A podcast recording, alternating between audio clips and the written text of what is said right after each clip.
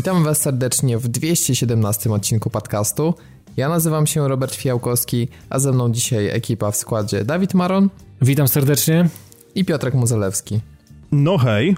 Dzisiaj niestety nie usłyszycie Tomka Pieniaka, który, jak to określił, z powodów rodzinnych niestety nie był dzisiaj w stanie z nami nagrywać, więc prawdopodobnie usłyszycie go w przyszłym tygodniu po prostu, więc liczymy na to, że w kolejnym odcinku nadrobi braki i do nas wpadnie. Zaczynamy standardowo od przypomnienia odnośnie tego, że jesteśmy na Patronite.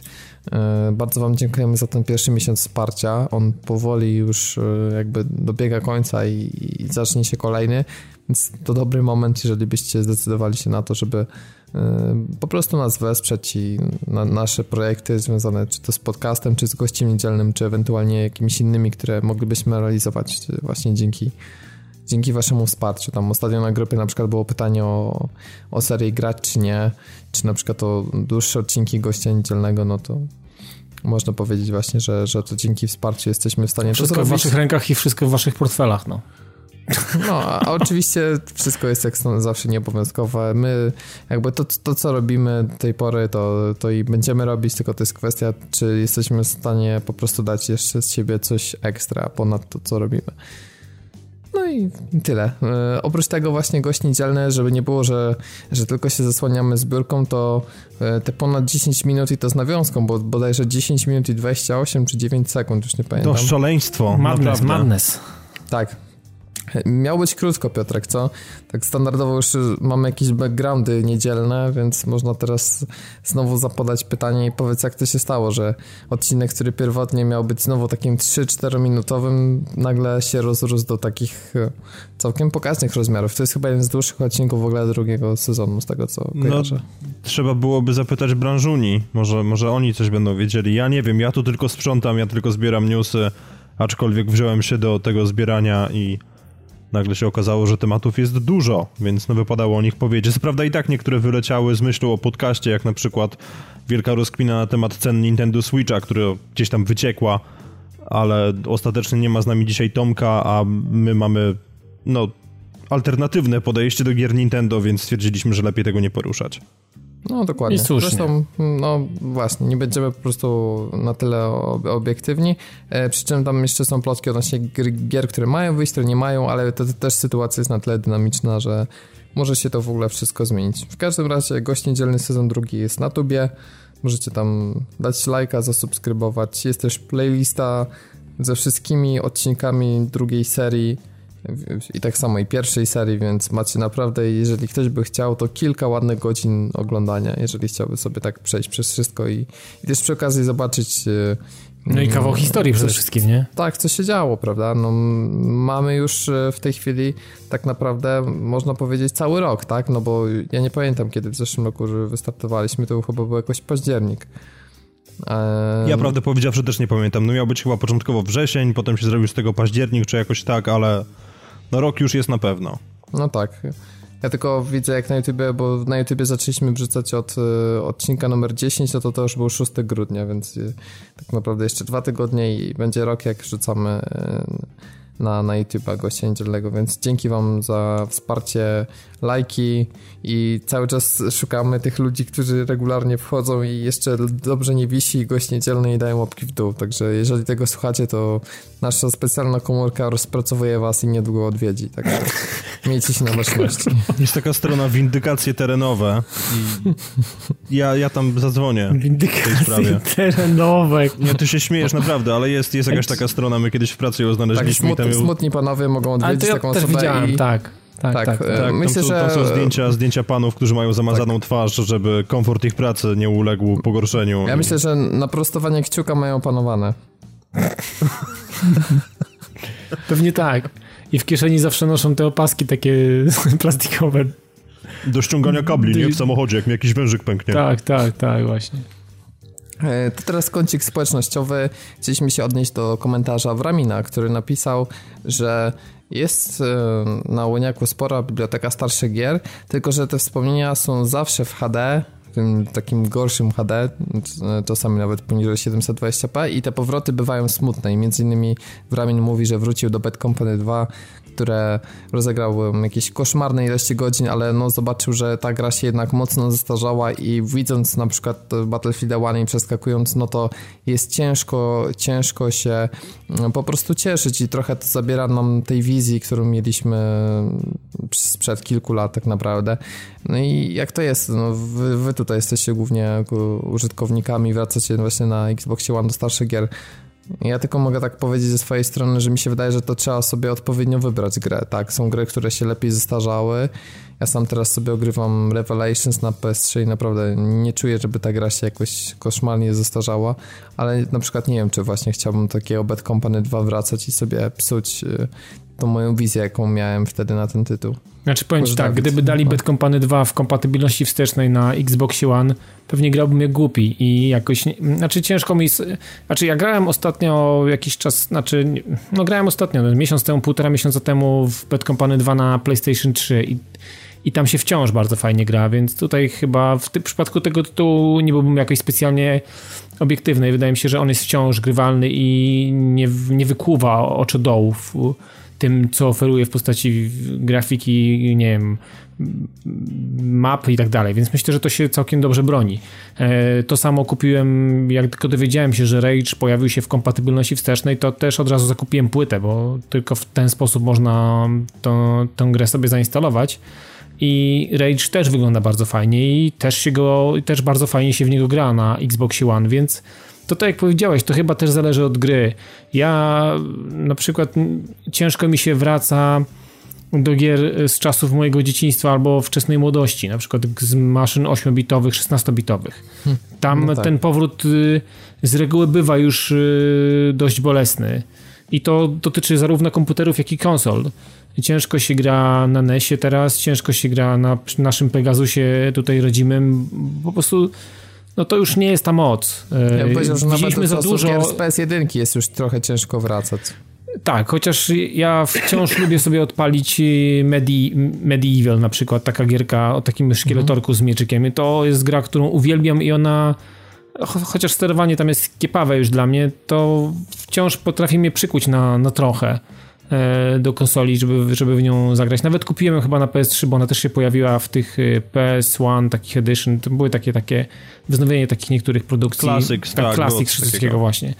Więc z tych klasyków jeden z PS1 udało mi się coś tam pograć. Natomiast no chyba mi się tak wydaje, jak ty mówisz, Robert, że trzeba sobie tą grę dobrze wybrać i trochę też mieć świadomości tego, z czym możemy się zmierzyć. Natomiast ja bym nie sięgał tak jakoś uber daleko, bo tam to jest naprawdę krzywdzące i może zaboleć. Ale tak myślę, że generacja udowadnia, że gry się aż tak nie zmieniły, tylko że bardziej poszliśmy w technikalia, dlatego że jak patrzę na przykład na gameplay, no to w zasadzie no, nie widać aż takich wielkich różnic, tylko to są zazwyczaj takie różnice związane z, nie wiem, z tym, że światy są większe, bardziej zróżnicowane, ale nie ma na przykład tak, że są nowe rodzaje misji, które na przykład nie były do zrobienia na PS3 czy 360. Znaczy tak, no nie ma przełomu jakiegoś, nie? To nie jest tak, że po prostu nagle, nie wiem, nie umiesz tam te rzeczy grać, nie umiesz tam te gry grać. Odpalasz RDR-a, odpalasz Rage'a, odpalasz Mass Effecty, czy cokolwiek chcesz sobie odpalić, po prostu wchodzisz w to i grasz, po prostu tutaj się nic nie dzieje.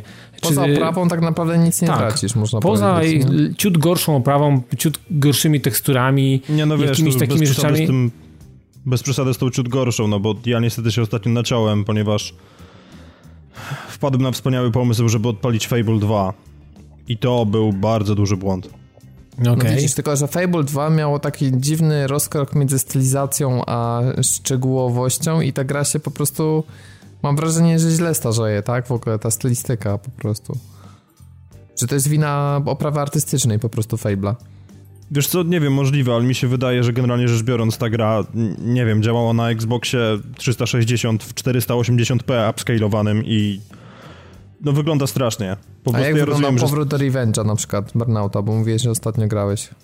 Nie, ale ja grałem na 360, ja nawet nie wiem, czy on jest we wsteczności kompatybilnej. No ale grałeś na 360, no właśnie. Tak, ja mam 360 po prostu podpiętą. Był ból czy nie? Wiesz co, nie, ale Burnout generalnie rzecz biorąc nigdy nie był taką grą, która specjalnie jakoś no świeciła, tak? Ja jestem jakby przyzwyczajony do tego, no bo do Burnouta zdarza mi się wracać nad wyraz często i no brakuje mi gry tego typu, brakuje mi kolejnego Burnouta tego typu konkretnie, nie z otwartym światem, tak jak było w Paradise. Dokładnie tak, ja tak uwielbiam, w ogóle to zakup Revenge'a to była jedna z najlepszych decyzji, ja to jeszcze ogrywałem na PS2, no to jedna z absolutnie moich ulubionych gier na tę platformę. Ja też to miałem na PS2 i właśnie też mam to na Xboxa z racji tego, że ta gra mi się tak podobała, w związku z czym 360 jest podpięta i owa 360 służy mi do Need for Speed Most Wanted, tego z 2005 roku.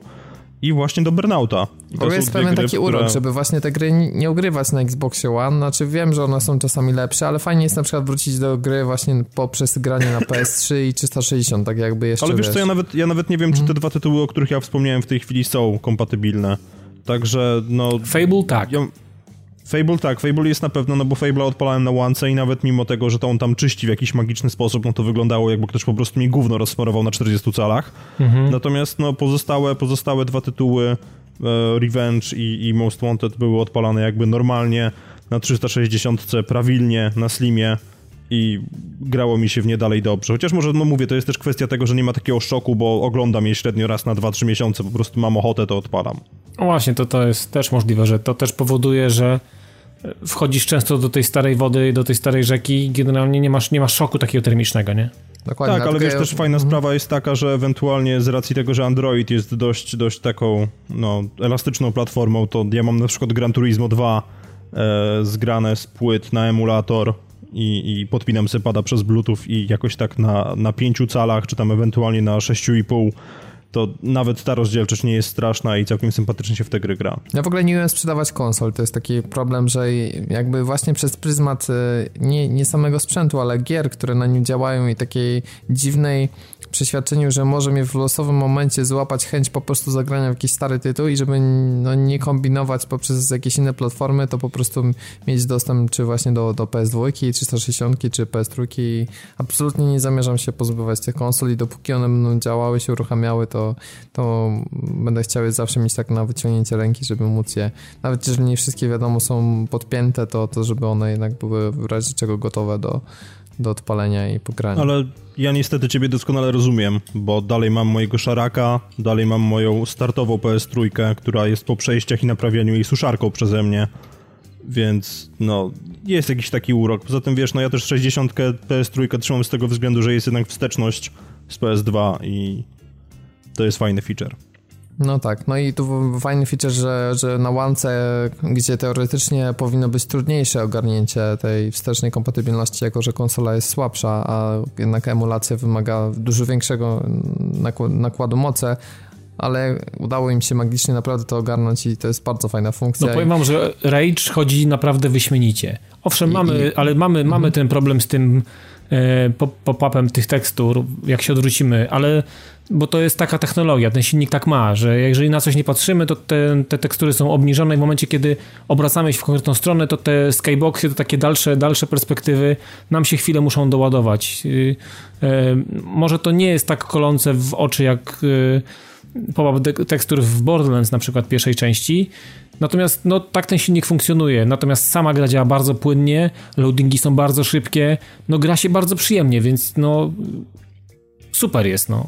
Fajne te rzeczy, niektóre te wsteczne kompatybilności wychodzą naprawdę rewelacyjnie, no.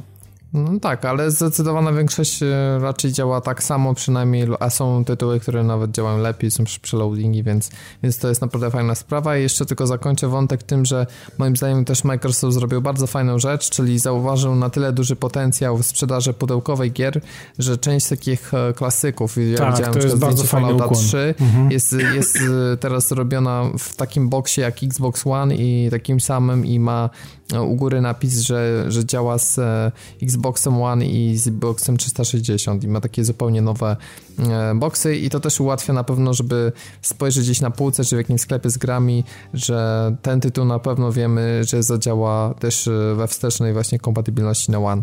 Moim zdaniem to jest bardzo fajny ukłon też w stronę osób takich jak ty czy ja, które mają lekkie OCD i chciałyby, żeby jednak wszystkie pudełka na półce wyglądały tak samo, a nie były... To jest zajebiste. Wysokości. I tu jest naprawdę bardzo duży kudos. Co prawda ja wszystkie gry na 360, które chciałem mieć, to chyba mam, więc no nie jest jakoś specjalnie. Ja niestety się wymieniałem na 160 grami i tak moja kolekcja została taką dosyć, dlatego teraz już przy PS4 staram się tak budować kolekcję i mi zawsze tego brakowało. No ale właśnie ja już raczej teraz nic nie kupię nowego czy starego, ale w nowym opakowaniu, ale niemniej naprawdę fajny zabieg ze strony Microsoftu. Dokładnie, więc przyjdziemy sobie teraz nie do Microsoftu, a do drugiego obozu, do Sony i do PlayStation 4 Pro. Chcieliśmy tak pogadać o takiej rzeczy, takim niebezpiecznym zjawisku, które okazało się jakby już po tym, jak nagraliśmy recenzję w podcaście. Otóż okazuje się, że jest całkiem sporo gier, gdzie niestety twórcy nie poradzili sobie dostatecznie z optymalizacją. I mowa tu o takich grach jak Skyrim, jak na przykład Deus Ex, czy Watch Dogs 2, które podobno właśnie teraz jak nagrywam dostało już łatkę. Ogólnie tych tytułów jest chyba 4 czy 5, jak się łącznie. Nie wiem, Piotrek, pamiętasz jeszcze jakieś wymieniałem? Teraz już mi ciężko jest powiedzieć, ale no jest kilka tych tytułów, które jednak niestety działają nieco gorzej. Problem jest taki, że jeżeli Było coś jeszcze rzeczywiście, ale w tej chwili nie pamiętam co. Jeżeli mamy telewizor Full HD, no to wiadomo, że nie mamy tak dużej jakby zysku z obrazu niż jak posiadacze telewizora 4K, co powoduje, że można mieć takie subiektywne wrażenie, że poza lepszymi krawędziami, lepszym wygładzaniem z tytułu wyższej rozdzielczości i downsamplingu w zasadzie, to tak naprawdę dostajemy grę, która działa gorzej i której klatki sypią się bardziej. No i jest to dosyć niedopuszczalna sytuacja, tym bardziej, że jest to nawet niezgodne z dokumentacją Sony, która wyciekła, gdzie wyraźnie było powiedziane, że gra na PS4 Pro nie może działać gorzej, tylko musi mieć przynajmniej taki sam framerate. No i Piotrek, jak ty na to widzisz się właśnie jako świeżo upieczony posiadacz Pro, uważasz, że to jest trochę przesadzony lament internetów, czy faktycznie powinniśmy zwracać jednak na to uwagę i piętnować takie zagrywki leniwych deweloperów? Ja rozumiem jedno i drugie stanowisko. Mnie bezpośrednio póki co ten problem nie dotknął. Natomiast uważam, że w momencie, kiedy zostało nam niejako obiecane, że te gry będą działały przynajmniej tak samo, a lepiej, jak wiecie o co chodzi. Tak. No, ale po prostu chodzi o to, że to jest karny kutas, przepraszam. Ale nie wiem po prostu, na ile kontrolę nad tym wszystkim ma Sony, tak? Na ile to jest w gestii dewelopera i jak wygląda proces certyfikacji takiego softu na Pro. Natomiast wydaje mi się, że nie powinno być takich sytuacji po prostu. No cóż, ja się cieszę, że nie mam prosiaka, w sumie trochę nawet. Bo chyba bym sobie strzelił w łeb, gdybym na przykład, nie wiem, kupił sobie dla takiego Battlefielda albo w bundlu z Watch Dogsem i miał takie kwasy, gdzie moi koledzy na przykład... nie ma takich kwasów. Były plotki, że tam po patchu jest gorszy framerate, ale widziałem już nawet taką analizę na twardo w patchu 1.04, która pokazuje wyraźnie, że jest framerate, który jest średnio 10 klatek szybszy, a w wielu scenariuszach 15, nawet 20. Był nawet moment, że było 29 klatek na PS4 i 59 na Pro. Znaczy wydaje mi się, że po prostu to dzieje się to, o czym kiedyś ciągle mówiliśmy i ciągle będziemy do tego wracać i powtarzamy to, że takie rozwarstwienie się i kilka konfiguracji jednego producenta i teraz deweloper, który musi się dostosować do tego srego i owego, zaczyna się robić PC-towe przestawienie, gdzie ta optymalizacja po prostu może nie wychodzić. I będziemy, myślę, że oby jak najmniej, oby jak najrzadziej, ale myślę, że takie obrazki to nie tylko teraz i to nie są jedyne i ostatnie obrazki tego typu, więc myślę, że będziemy się z tym spotykać. Jeszcze się będziemy z tym spotykać. Ja się zastanawiam tylko, czy ten mit odnośnie tego, że 1-2 osoby są w stanie zoptymalizować grę na Pro, czy to jest faktycznie prawda, czy będą nam wychodzić z tego takie kwiatki, jak patrzy do Overwatcha, który de facto tam trochę niczego nie zmienił, tak filtrowania tekstur, ale jest to ciężkie do połapania, umówmy się. No właśnie, to też mnie zastanawia.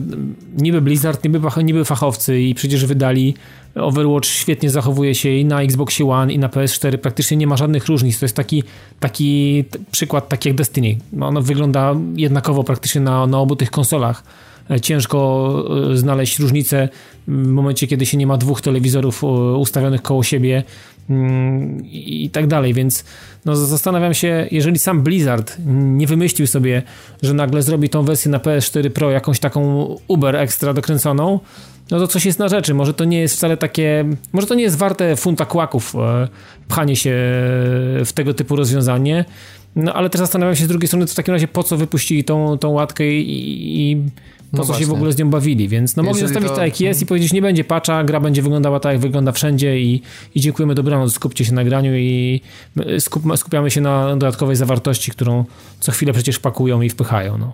Ja uważam, że strasznie szkoda, że Sony nie wykorzystało tej szansy, że nie zrobiło tego, co Microsoft z One SM, to znaczy, że nie pozwoliło, aby jednak na ryzyko, powiedzmy, żeby to było na zasadzie takiej, że możesz uruchamiając grę wybrać sobie, czy chcesz skorzystać z dodatkowych pokładów mocy, czy dla bezpieczeństwa chcesz odpalić w trybie kompatybilności z PS4 zwykłą i mieć pewność, że nic się nie stanie. I w ten sposób, nawet gdybyśmy mieli jakieś bugi w niektórych grach, no to po prostu by się w ten tryb nie działał, byłaby szansa na jakieś łatki od twórców, czy coś takiego.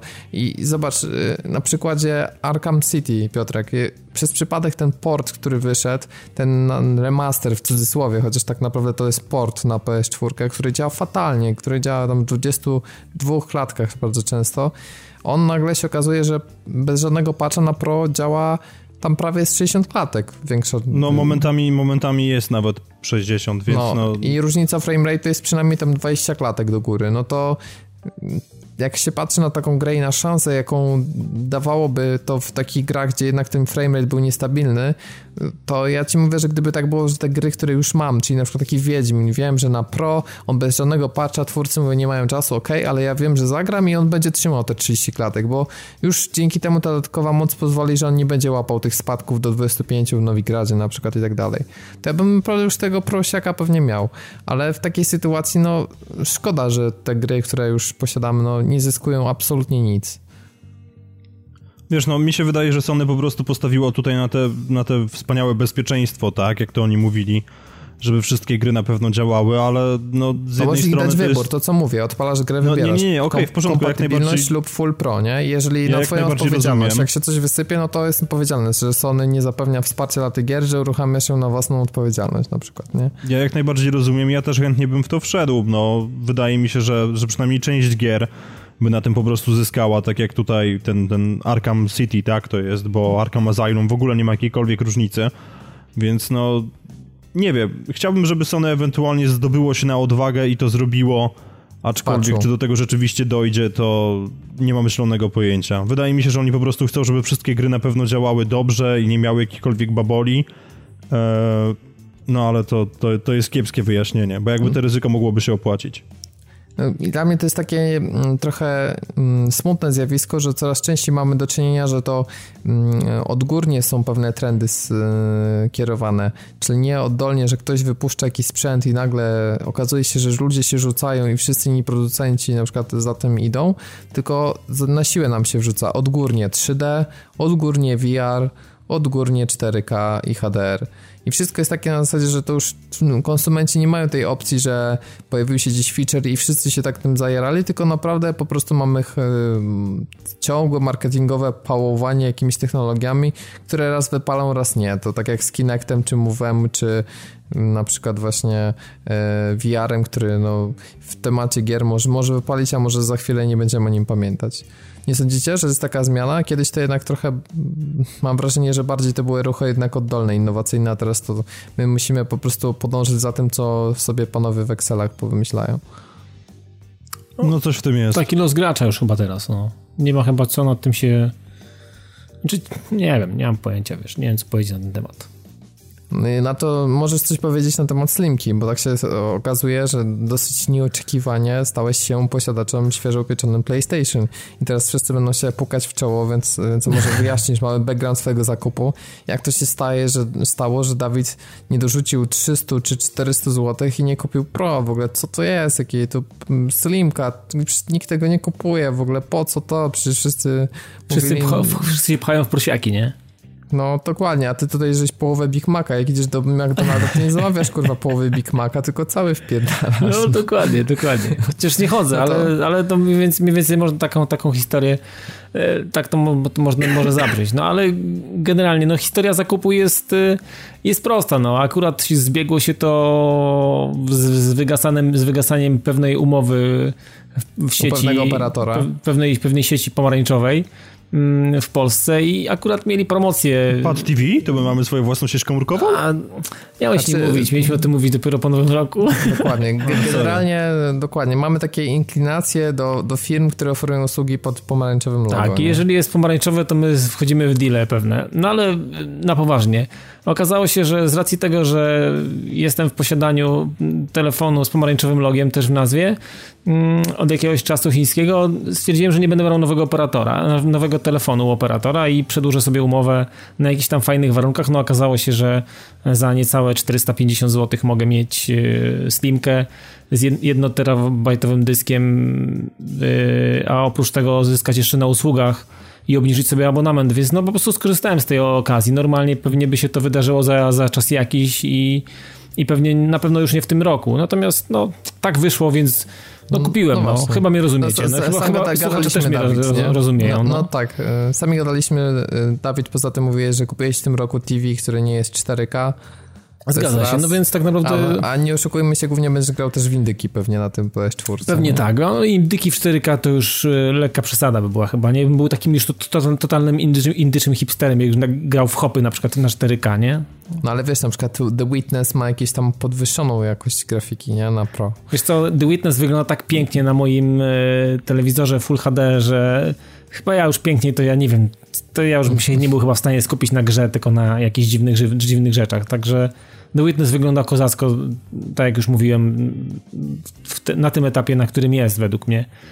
A no jestem w posiadaniu PS4 wersji Slim, która jest bardzo ładna, wbrew pozorom... No to jest bardzo kontrowersyjne, co powiedziałeś, bo na przykład... No wiem, znaczy, ja nie widziałem na żywo, tylko i przy pudle, ale no muszę powiedzieć, że ja nie jestem jakimś fanem tego designu. Przede wszystkim jakoś, może nie jestem chorobliwie przywiązany do symetrii, ale strasznie mi tu działa jakoś i burzy to, że mam wizję tej premierowej PS4, która ma górną i dolną warstwę takiej samej grubości jakby, a tutaj jest po prostu tak jakby ktoś tą przeciął na pół, tą górną połowę. Trochę tak, bo wygląda jakby było taki asfalt, który został przeszlifowany jakąś maszyną. Po prostu jest z jednej strony, on jest cieńszy.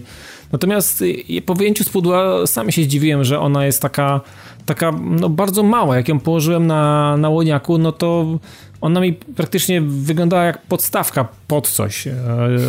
Ona jest bardzo niska przede wszystkim, wąska i krótka. Ona generalnie jest naprawdę taką...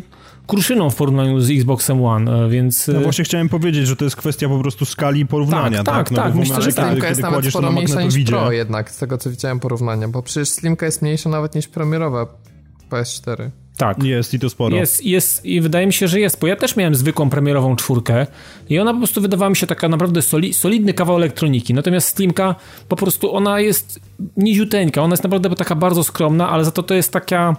Jak to się bierze w rękę całą tą konsolę, jak ją przenosiłem, to ona to jest taka naprawdę, czyli to jest taka solidna, zwarta konstrukcja elektroniki. Malutka. Czyli nie jest tak, że trzeszczy po prostu, nie, jak tylko w łapach dotkniesz. Pad jest gówniany, ale to jest jakby inna kwestia. Natomiast sama konsola jest bardzo spoko i sam jestem, pozytywnie jestem zaskoczony tym, jak fajna jest ta jednostka centralna. Naprawdę super to jest. Nie spodziewałem się, że to będzie takie małe, zwarte, skromne, ale takie solidne, no. Tak to mogę określić. Coś dziwne, te porty USB z przodu, że one są tak strasznie rozłożone, nie kumam tego, bo w Pro już na przykład zrobili to powiedzmy bardziej normalnie, jak jesteśmy przyzwyczajeni, w premierowej PS4 też, a tutaj są tak strasznie rozdzielone. Tak, one są po lewej i po prawej w ogóle i ta lampka, która jest w premierówce, ten pasek, który świeci przez całą konsolę, tutaj jest w postaci takiej po prostu diody przy powerze. Jeżeli konsola jest w stand-by, świeci na pomarańczowo, jeżeli jest wyłączona, to wiadomo, jest wyłączona. To nie widać tego tak z góry, nie? Nie widać tego. Jeżeli ja to mam w salonie, położyłem sobie na takim wyższym stoliku i generalnie jeżeli siądę na kanapie, to ja nie wiem, w jakim ona jest trybie. Nie widać tego w każdym razie. Natomiast niespecjalnie mi to przeszkadza, mówmy się, to taki jakiś tam taki szkoda, detal. Bo to jest tylko taki manewr, że z tym plus z tym, że nie ma kabla optycznego, jasne, ty Dawid akurat nie potrzebujesz, ale uważam, z tego. Że ale jest to dziwne. Nie powinno się tak usuwać takiego feature'a.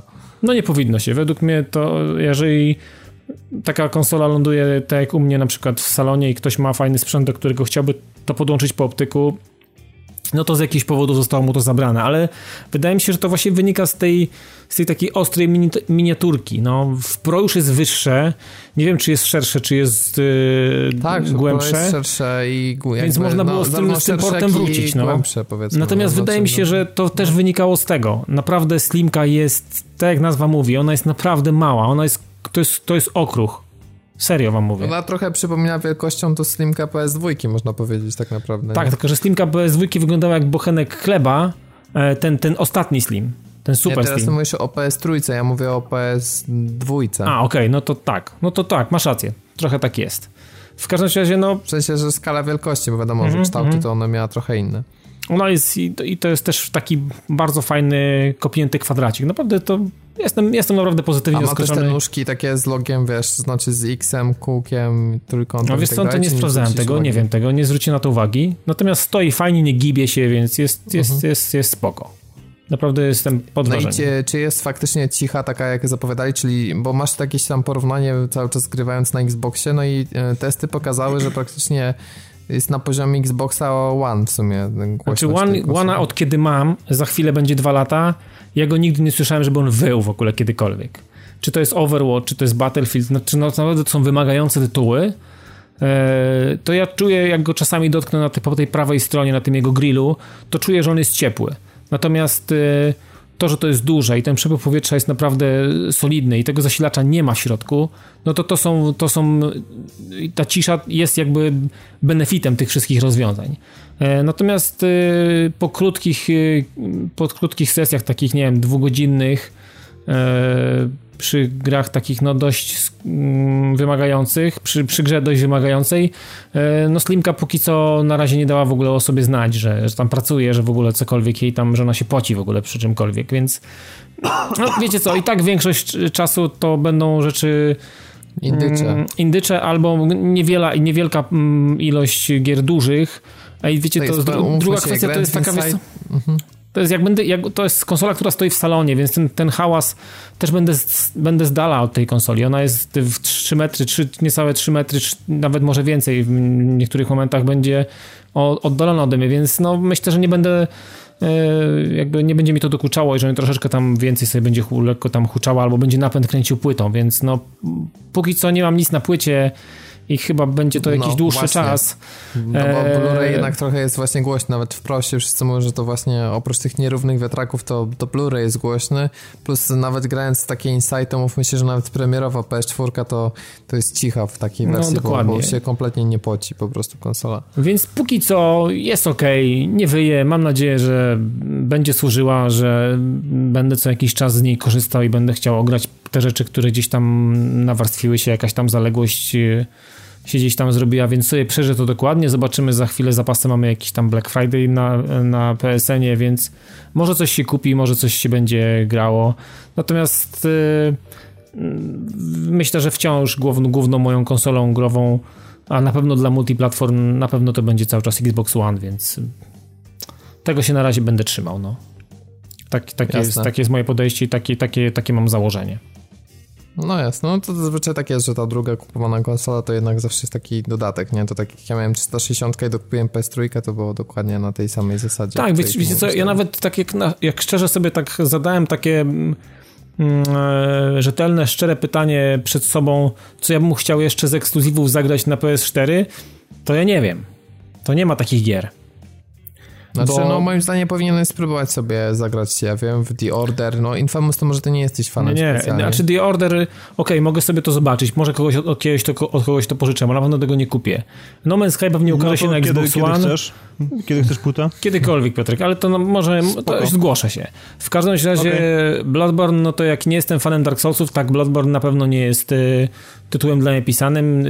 Uncharted 4 ograne, Nie wiem tak naprawdę czego miałbym szukać z tytułów ekskluzywnych dla siebie na PS4 i to, może to też, wiecie, może dobrze się tak stało, jak się stało, że jestem w posiadaniu Xboxa One od samego początku I bo nie wiem, co miałbym grać tak naprawdę. Ale umówmy się, ekskluzywy nie są za bardzo dla ciebie, no bo tak jak patrzysz na drugą stronę barykady, to tak Forza to niespecjalnie dla ciebie. Gearsy masz, kręcisz nosą, Halo masz wysrane. Sunset Overdrive, który jest totalnie, no już mówiliśmy właśnie, o tym. To umówmy się, że tak naprawdę to jak Exy to ci nie robią. Nie, Exy mi nigdy nie robiły, znaczy nigdy. Nie robią mi ostatnio. Na tej generacji nie ci robią. Nie robią, zgadza się. Więc tak naprawdę... Szczerze powiedziawszy, nie wiem. Znaczy... Będziesz miał ten komfort, że jeżeli będzie gra, która na przykład z jakiegoś powodu okaże się, że jest fatalnie zoptymalizowana na One, a nie zależy ci na tym, żeby grać z kimś multi, bo na przykład to nie jest gra multipową pod multi, no to będziesz mógł sobie ewentualnie kupić ją też na wersji na PS4, załóżmy. Jasne. W sensie, że masz zawsze wolność wyboru. Zawsze na dwie platformy to, nie wiem, stwierdzisz, że chcesz zagrać w Horizon czy jakiś tam Days Gone kiedyś, który wyjdzie, to masz pewnie taką możliwość. Nie? Jest wybór zawsze, więc no nie będę musiał się obchodzić smakiem, nie? Więc to jest dobrze, że jest taki wariant, żeby coś sobie tam załatwić, albo pożyczyć od kogoś, czy nawet dostać jakąś wersję do recenzji, więc no zobaczymy. Póki co są dwie różne platformy w domu i jakoś zawsze będę żył. To jest pozytyw. Dokładnie. Pytanie, czy pozytywem jest pokazywanie damskich narządów płciowych, nie chcę to używać słowa. Stary, to już poleciałeś. To jest takie płynne przejście. To jest normalne, pewnie, że jest. No tak. Powinno być. Myśmy kiedyś nawet zastanawialiśmy się nad tym przecież wielokrotnie, ale to jest temat, który będzie wracał jak bumerang właśnie przy takich akcjach według mnie. Dokładnie. Problem, znaczy ja wiem, co może być problemem przy Watch Dogs 2, tak? Bo Watch Dogs 2 jest grą, która poprzez swoją kampanię marketingową, mimo tego oznaczenia M, czyli tak naprawdę 17+ w Stanach, dała się poznać jako gra kierowana dla amerykańskiego nastolatka. Dla gimbusiarstwa chciałeś powiedzieć dokładnie. Znaczy oni nie mają gimnazjów, my niedługo też nie, ale to jest ten odpowiednik. No ale wiadomo, że tu chodzi o mentalność, a nie o jakby... Wiadomo, o co chodzi. I teraz wszyscy, którzy już kupili Watch Dogs 2, jak on mógł tak powiedzieć? Znaczy ja mówię o kampanii marketingowej, mam takie odczucia, ale nie oceniam teraz żadnej gry, zresztą ocenię za tydzień. Zrobię to za tydzień, tak a propos, taki mały hint. I nie podchodzę z jakimś mega uprzedzeniem, naprawdę chcę, żeby mnie ta gra zaskoczyła pozytywnie. W każdym razie, słuchajcie, może to jednak jest tutaj leży pies pogrzebany. Dla osób, które nie wiedzą, okazało się, że prostytutki w Watch Dogs 2, jeżeli je zastrzelimy, to w momencie, kiedy leży ich trup na ulicy, to po prostu okazało się, że jak to ładnie Piotrek określił w Gościu Niedzielnym, możesz przypomnieć? Tam że żywopłot i okolice są bardzo dokładnie wymodelowane. Tak, i podobno znaczy Ubisoft stwierdził, że to spaczuje, bo podobno to jest kwestia tego, że coś prześwituje przez teksturę, że to wcale tak miało nie być, nie? Bo... przecież prostytutki chodzą w majtkach, w kalesonach i one zawsze to trwa 15 minut, zanim się do niej ktokolwiek dobierze. Dla mnie to jest nielogiczne. Prostytutka nie powinna nosić majtek i bardzo dobrze, że nie nosi majtek, nawet znaczy, że wideo. To jest tak dziwnie, że ona tak jakby niby tych zarys majtek miała, ale w tym newralgicznym miejscu z jakiegoś powodu nie miała po prostu. To są takie specjalne, ja podejrzewam. Ale to są reformy, serio. Takie odchudzające. Ale tak serio, jeżeli miało to nie być widoczne, to po jaką cholerę to było w ogóle modelowane? No właśnie, ale mam wrażenie, że to jakiś żart kogoś, który po prostu... Jakiś troll ze studia? Nie, ja myślę, że to jest jakiś taki, wiecie, też czarny marketing robiony gdzieś tam. A zróbmy taki jajo sobie zróbmy, to zobaczycie, będzie głośno, będzie dym. Tak jak scena tortur w GTA 5, czy chociażby Hot Coffee i San Andreas, nie? To podtapianie w GTA, tak. No właśnie. To też była kontrowersja. Był dym. Ale co ciekawe, bo jeszcze jest taka sprawa, że San Francisco w grze Watch Dogs 2 jest na tyle hipsterskie, że posiada wielu nudystów, którzy normalnie na przykład bawią się z hula hop. I są kobiety, które są nagie i bawią się z hula hop. Genialne miasto, ja się muszę wybrać kiedyś. I one, znaczy przynajmniej w Watch Dogs 2 jest taka wersja. Ja mam nadzieję, że tam naprawdę są nagie kobiety z hula hop, bo jak już się wyda te kilka tysięcy na bilety Stanów, to chyba przecież nie po to, żeby nie zobaczyć nagich kobiet z hula hop w końcu, nie? Albo pojeździć tramwajem z górki, kluczowym elementem. Pojeździć tramwajem z górki i pod górkę. Jakimś rodzajesz Mustangiem. Lepiej, wiesz, z przełomu lat 60 70 i skakać tam sobie po tych hopach, nie? Tak jak, wiesz, ale hula hop bez stanika. I więc generalnie zobacz, bo tu z jednej strony mamy prostytutki, które leżą i które są ubrane, ale w newralgicznym miejscu prześwitują, powiedzmy. Ale z drugiej strony mamy naturystki i naturystów, którzy sobie chodzą bez absolutnie nawet jednej skarpetki, tylko w japonkach. Ale wiesz, no. Może Robert, to jest jeszcze inaczej. Może po prostu to się razem nie dodaje, no. Trup prostytutki bez majtek. Nudysta okej, trup z majtkami okej, ale już nudysta, trup bez majtek...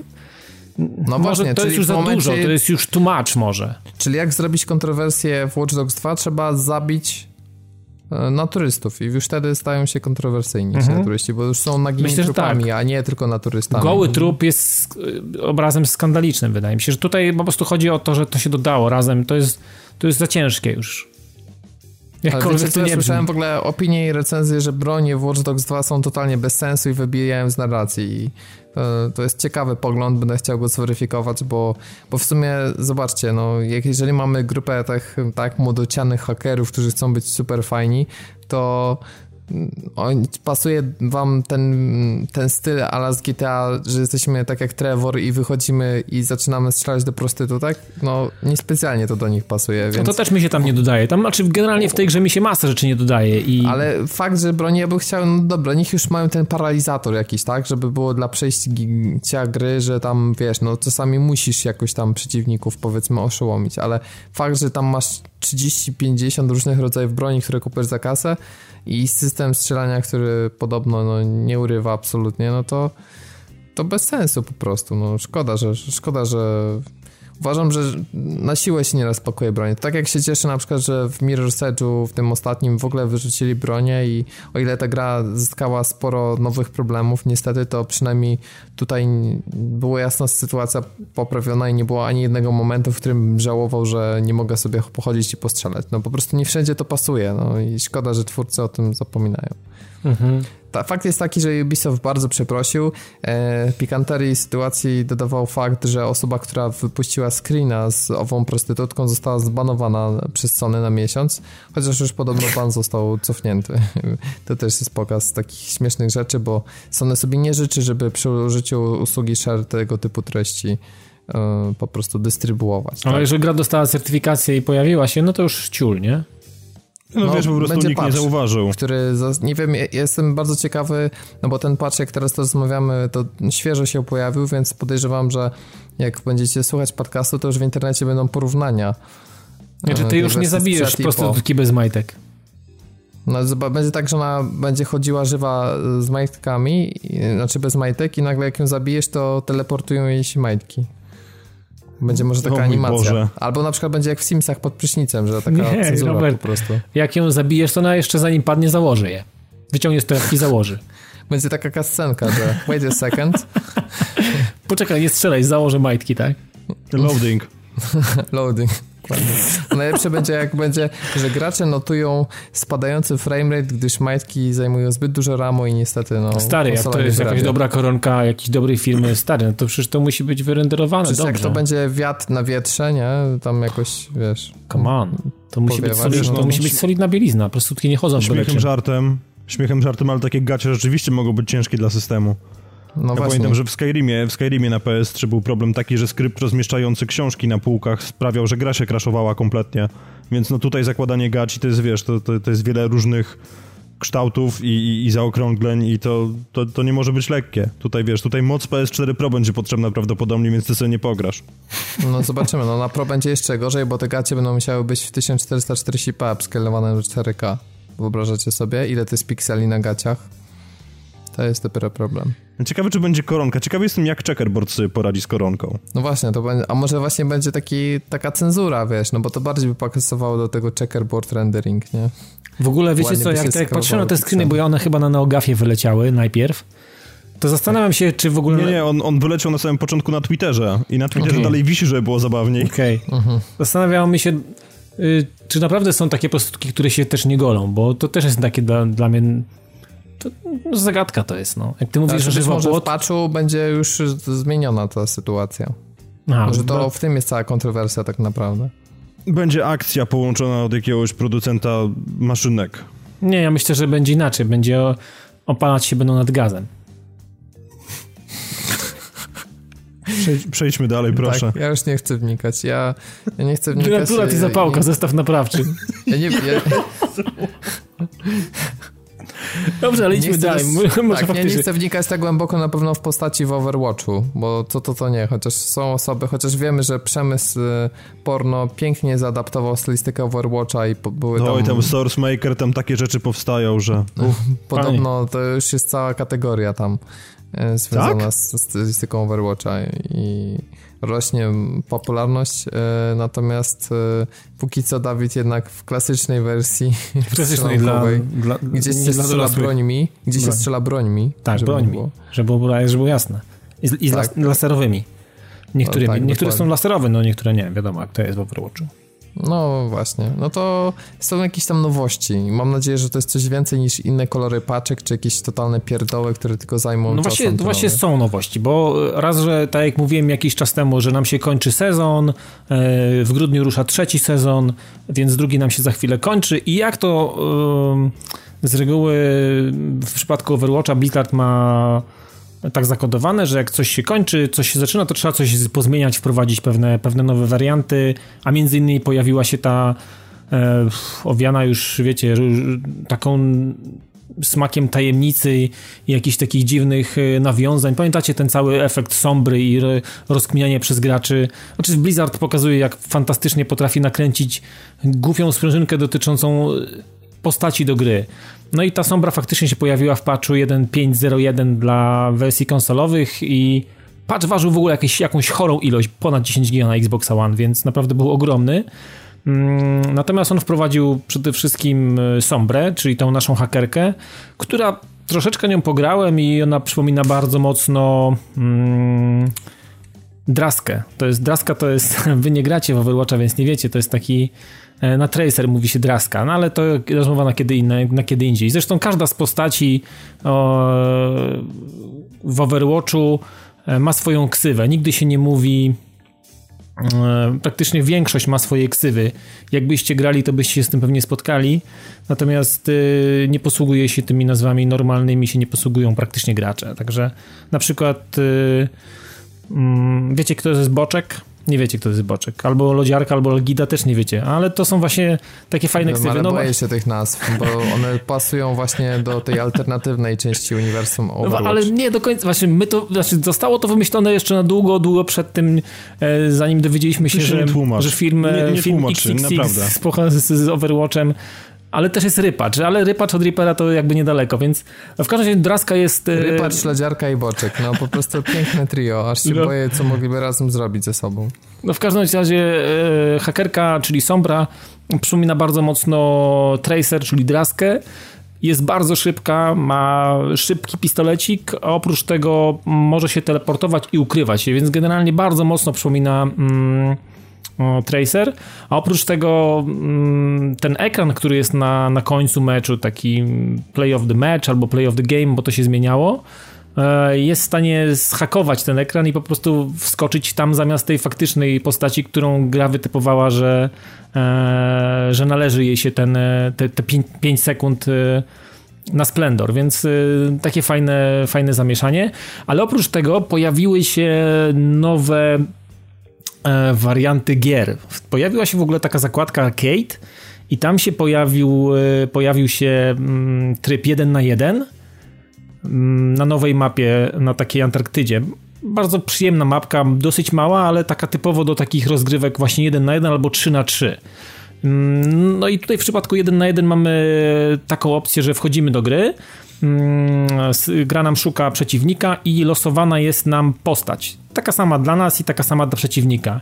Po prostu gramy do 5 wygranych, więc po każdym wygranym lub przegranym starciu postać nam jest losowana od nowa i biegniemy z dość podobnego miejsca.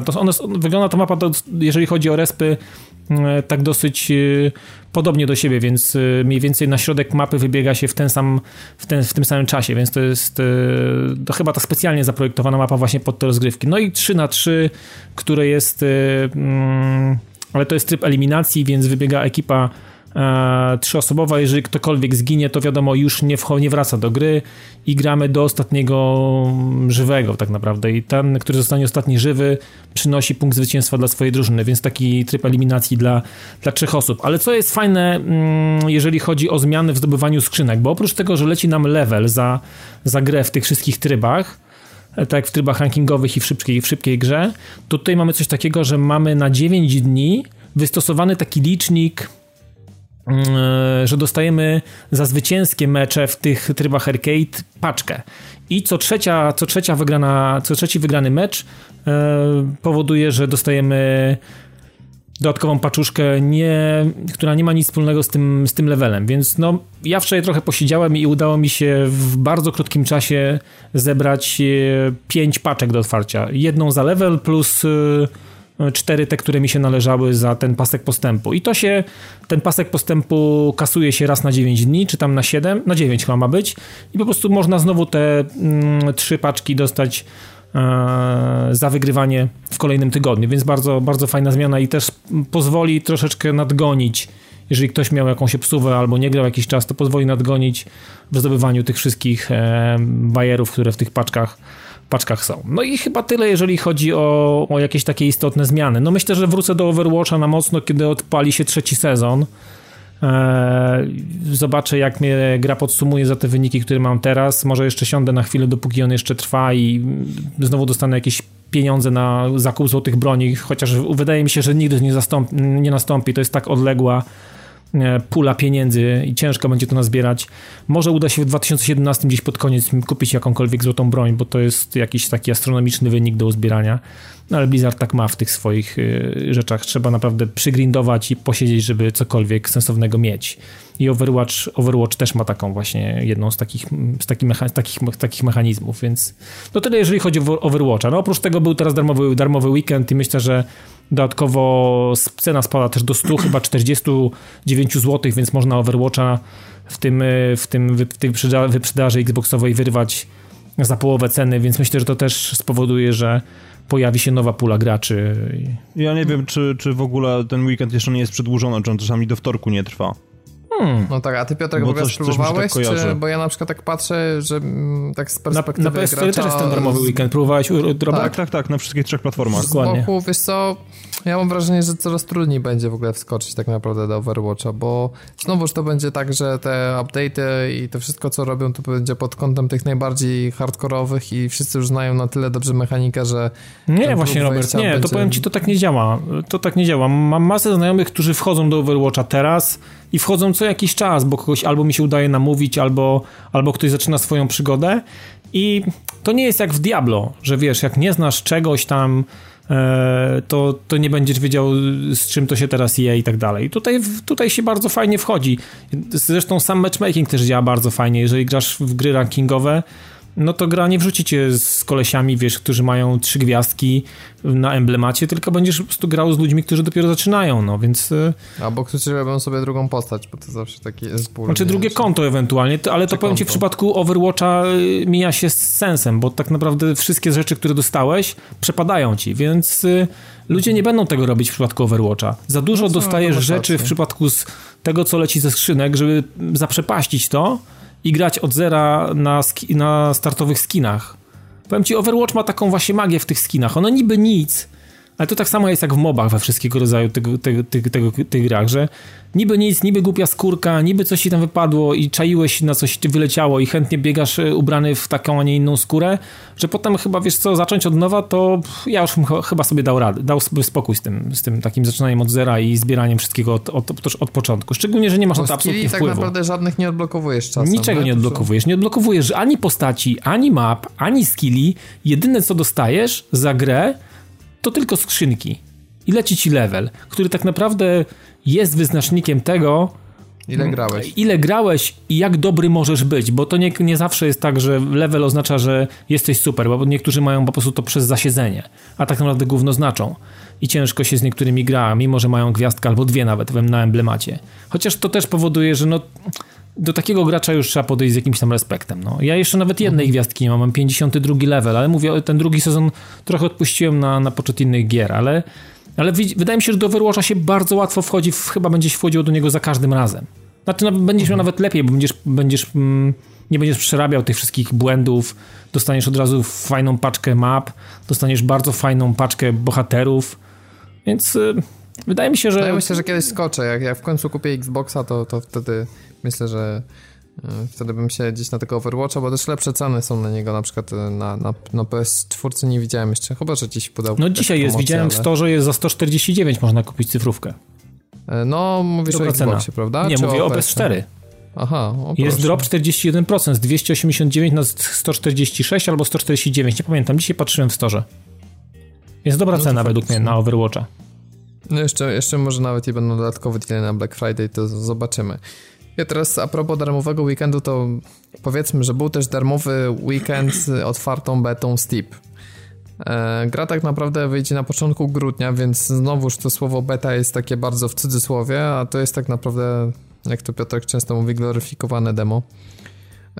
Więc ja chciałem powiedzieć, że nie będę tutaj stosował takiej taryfy ulgowej jak na przykład do Battlefielda, dlatego że ja nie widzę tutaj czasu i możliwości twórców na to, żeby wiele mechanik poprawić na czas. Ja mam takie nieodparte wrażenie, że to, co teraz widzimy, no chyba że to jest jakiś mega stary build, ale wątpię. Myślę, że to, co zobaczyliśmy, to najprawdopodobniej z drobnymi, ewentualnie kosmetycznymi zmianami będzie dostępne na premierze. Mi się, Robert, wydaje, że to nie może być stary build, bo stare buildy nawet z okolicy E3 wyglądały źle, tak wspinając się na szczyty dyplomacji. Generalnie jeżeli chodzi o Steep, to ja muszę powiedzieć, że byłem na początku w ogóle instalując bardzo entuzjastycznie nastawiony, dlatego że w internecie przeczytałem opinię sporej części ludzi, też i u nas na grupie, że Steep jest po prostu mega fajny i wciągający. I generalnie jak uruchomiłem, to pierwsze co stwierdziłem, że wow, te góry i śnieg fajnie naprawdę wyglądają. Druga rzecz, która zwróciła uwagę, to że system oświetlenia jest bardzo fajny. Szczególnie mi się podoba na przykład zjeżdżanie przy zachodzącym słońcu, kiedy te cienie się wydłużają, kiedy jest bardzo fajny ten efekt oświetlenia na horyzoncie, że część góry jest już w cieniu. Bardzo fajnie jest to zrobione. I muszę też powiedzieć tak trochę śmiechem, żartem, ale czapki z głów za animację chodzenia po śniegu, dlatego że jest to na tyle sensownie zrobione, że uwzględnia to nachylenie i na przykład jeżeli mamy przytrzymany przycisk sprintu, bo w tej grze możemy też chodzić na przykład właśnie z deską na plecach, to wtedy nasza postać tak jakby na czworaka wchodzi, po prostu podpiera się rękoma, żeby wchodzić szybciej. Jest różnica głębokości śniegu. Jeżeli na przykład się przewrócimy, to możemy zrobić takie orzełka i wtedy jest cały ślad na głębokim śniegu, dokładnie tak odzorowany, jak my upadliśmy. Dobra, powiedz, przepraszam, jeszcze jak ten śnieg taki właśnie wgnieciony wygląda. Ja wiem, że to jest czepianie się pierdół, ale mnie na przykład w Rise of the Tomb Raider strasznie bolało to, że on wyglądał jak taki wosk. No właśnie, a tutaj znaczy ten efekt tego, że to jest jakby pieczątka na śniegu, to trochę też występuje, natomiast przede wszystkim to co mnie najbardziej rozwalało w Tomb Raiderze, nie wiem czy to poprawili, to jest to, że miałem takie zawsze wrażenie, że ten śnieg się usuwa ułamek sekundy przed tym jak Lara... Tak, to jest dalej. Tak, no i właśnie i całe szczęście tego efektu tu nie ma, poza tym jest bardzo fajnie zrobione to, że jak na przykład jeździmy na desce, no to przy ostrych skrętach bardzo mamy nisko kolana do krawędzi stoku, wobec czego tak jakby szurujemy tymi kolanami po śniegu często, przy na przykład dużym nachyleniu. No i jest to również odzorowane, czyli jakby po prostu widać te ślady, nawet w szybkiej jeździe, tak? I tak jak mówię, no jest to zrobione moim zdaniem bardzo spoko i o ile no występuje jakby trochę ten efekt, że widać, że to jest jakby, nie wiem, taka zmieniająca się trochę tekstura, no ale to nie jest aż tak jak w tym Tomb Raiderze, no jest to zrobione lepiej. A tak naprawdę i tak już z czasem się na to nie zwraca tak bardzo uwagi, no bo musimy patrzeć przed siebie, a nie jakby pod deskę czy pod narty, bo tutaj możemy sobie wszystkie challenge jeździć nartami czy deską, co mamy taką w sumie wolność wyboru.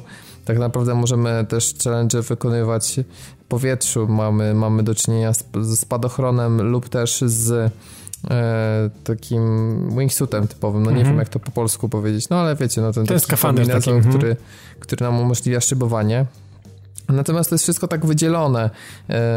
To nie jest tak jak w SSX-ie, gdzie na przykład możemy sobie łączyć w trakcie trasy, że na przykład kawałek lecimy wingsuitem, a kawałek na nartach, czy na przykład mamy właśnie spadochron jednocześnie i narty. No później może są jakieś takie eventy, które to łączą, ale przynajmniej na początku i gra ani razu mi nie zasugerowała, że coś takiego jest, więc jakby na razie zakładam, że tego nie ma po prostu. I to jest moim zdaniem spory minus tej gry. Ta gra po prostu ma wiele ciekawych elementów takich towarzyszących, ale zacznę od tej, co jest najważniejsze, tak? Czy fajnie się zjeżdża? No moim zdaniem, jeżeli ktoś grał w SSX-a chociażby tego z 2012 roku, to naprawdę ciężko mu być zadowolony. Dlatego, że ta gra stoi w strasznie dziwacznym rozkroku między arcade'em a byciem symulacyjną. To nie jest ani skate, tak, ani taki typowo arcade'owy SSX. No bo wiecie, jeżeli robimy skoki na 70 metrów przewyższenia wysokości i naprawdę robimy jednocześnie, załóżmy 6 salt, tak, no to trudno to nazwać, że jest ktoś cokolwiek w stanie coś takiego zrobić. No to nie jest realistyczne. My skaczemy w takich miejscach i między takimi skałami, gdzie normalna osoba by się mega szybko rozwaliła, a z drugiej strony ten system jest po prostu taki wpieniający, że ja mam wrażenie, że on nie premiuje tego ryzyka, tylko bardzo często karci i to karci bardzo mocno. Mianowicie, ponieważ jeździmy nie po stokach wyrównanych ratrakiem, tylko wiadomo po bezdrożach, to bardzo często jest tak, że mamy jakieś takie wystające jakby kamienie, czy nawet takie, które są przykryte śniegiem i po prostu nierówności na tej trasie. I nie wiem, czy to jest kwestia jakiegoś błędu, czy zamierzenia twórców, ale jak jedziemy bardzo szybko, to ciężko jest z wyprzedzeniem tego typu miejsca zobaczyć, lub też bardzo często jest tak, że lądujemy po prostu w takich miejscach, nie mając specjalnej kontroli, bo po prostu nie widzimy przy wyskoku, gdzie wylądujemy, bo jest jakaś tam krawędź i to się urywa. I po prostu bardzo często było tak, że niszczyłem swoje kombosy w ten sposób, że nie wiedzieć czemu moja postać nagle upadała, tak? Czy na bok, czy po prostu jadę i nagle jest gleba. I strasznie często się to działo, bo to jest tak, że jeżeli mamy taki event, który jest prostszy, to nie ma z reguły żadnego tam problemu, tylko że ja chciałem zrobić na złoty medal taki, który był na 3 gwiazdki trudności, a właśnie tam są tak ustawione, że trudności są 0, 1, 2, 3, nie? To była jedna z takich najtrudniejszych tras dostępnych jakby w tej becie, no i gdzie tam, żeby zdobyć złoty medal, no to de facto trzeba cały czas rypać kombosa i nie można sobie pozwolić na to, żeby upadkiem go przerwać, no i ilość powtórzeń, jakie musiałem wykonać, żeby przejechać trasę, była wkurzająca strasznie. Poza tym my jesteśmy premiowani punktami za wszystko w jakichś takich absurdalnych ilościach. I doszło do tego, że na tej trasie, której się męczyłem i powtarzałem ją kilkanaście razy, to wbiłem sobie kilka różnych leveli, cały czas odblokowując jakieś niby specjalne super eventy. To potem jak już skończyłem i to przyszedłem, to odpaliłem sobie taki super event. Spodziewałem się takich mega karkołomnych wyzwań jak z SSX, gdzie na przykład były jakieś wyścigi przed lawiną, czy jakieś miejsca, w których na przykład nam tlenu brakowało, bo byliśmy bardzo wysoko. Tam mimo tego, że to były góry, to każda z lokacji była jakoś urozmaicona i miała jakiś inny temat. Na przykład były takie, gdzie były duże przerwy między jakby stokami, więc musieliśmy odpowiednio wingsuitem lecieć, żeby nie spaść w przepaść. Był na przykład brak totalny widoczności, bo śnieżyca, a tutaj mamy po prostu otwarty świat, tak wrzucony totalnie na siłę, miejscówki, które kompletnie nie zapadają w pamięć, jakieś w ogóle wioski i domki na środku stoku, gdzie nie ma żadnej drogi tam prowadzącej do niej, lasy, które są tak ustawione chyba, żeby tylko denerwować, w ogóle bez jakiegoś takiego sensownego pokrycia, to znaczy, że potrafią być na przykład straszliwie wysoko drzewa i potem na przykład być nie wiadomo skąd i po co, przepaść, tak randomowo po prostu rozmieszczone. I przez to ta gra na tym traci. Poza tym strasznie jest całe menu, sterowanie i mapa. Mapa się ładuje 2-3 sekundy i za każdym razem z takim lagiem i taką przeskakującą animacją. Mimo 4 godzin spędzonych z tą betą, to ciągle miałem problem, jak odpalić tą mapę, jak wrócić. Jest tak, że raz to się wraca kółkiem, później się wraca X-em. W ogóle wybór tych wszystkich opcji jest cholernie nieintuicyjny i te samouczki wprowadzające tak samo. No i po prostu dla mnie ten Steep, to tak wieje takim trochę poligonem doświadczanym dla młodych twórców w Ubisoftie. To jest gra, która powstała chyba przy naprawdę niewielkim budżecie. Taka bieda SSX? To jest bieda SSX dla mnie, to jest tak w skrócie. Jeszcze gra ma słaby framerate i to taki słaby, nie, że tam... Ja nie jestem tak wyczulony, że jedna, dwie klatki, tylko mam wrażenie, że są miejsca, gdzie regularnie jest te 20 klatek na przykład. I no, to tak grubo. Widać po prostu, no, że jest słabo. Musi walić po gałach. Poza tym grafika jest nierówna, tak? Mówiłem, że śnieg wygląda fajnie, oświetlenie, ale na przykład drzewa wyglądają strasznie biednie. Kompletnie jest to środowisko, jest szalenie statyczne, ono w ogóle nie jest interaktywne. Tam nie ma czegoś takiego, że hula wiatr na przykład i że tak śnieg się przerzuca z jednego miejsca na drugi, że się zmienia pogoda. Wszystko jest takie po prostu sztuczne, kompletnie nie jest ten świat do uwierzenia. Ty, ale to jest ciekawe, bo ja z tego co pamiętam, taki śnieg zwiewany jakby z wierzchołków, czy tam z różnych grani, to był w Skyrimie pierwszym. Na 360. No dokładnie, zresztą nawet na trailerach Steep to chyba takie wstawki były.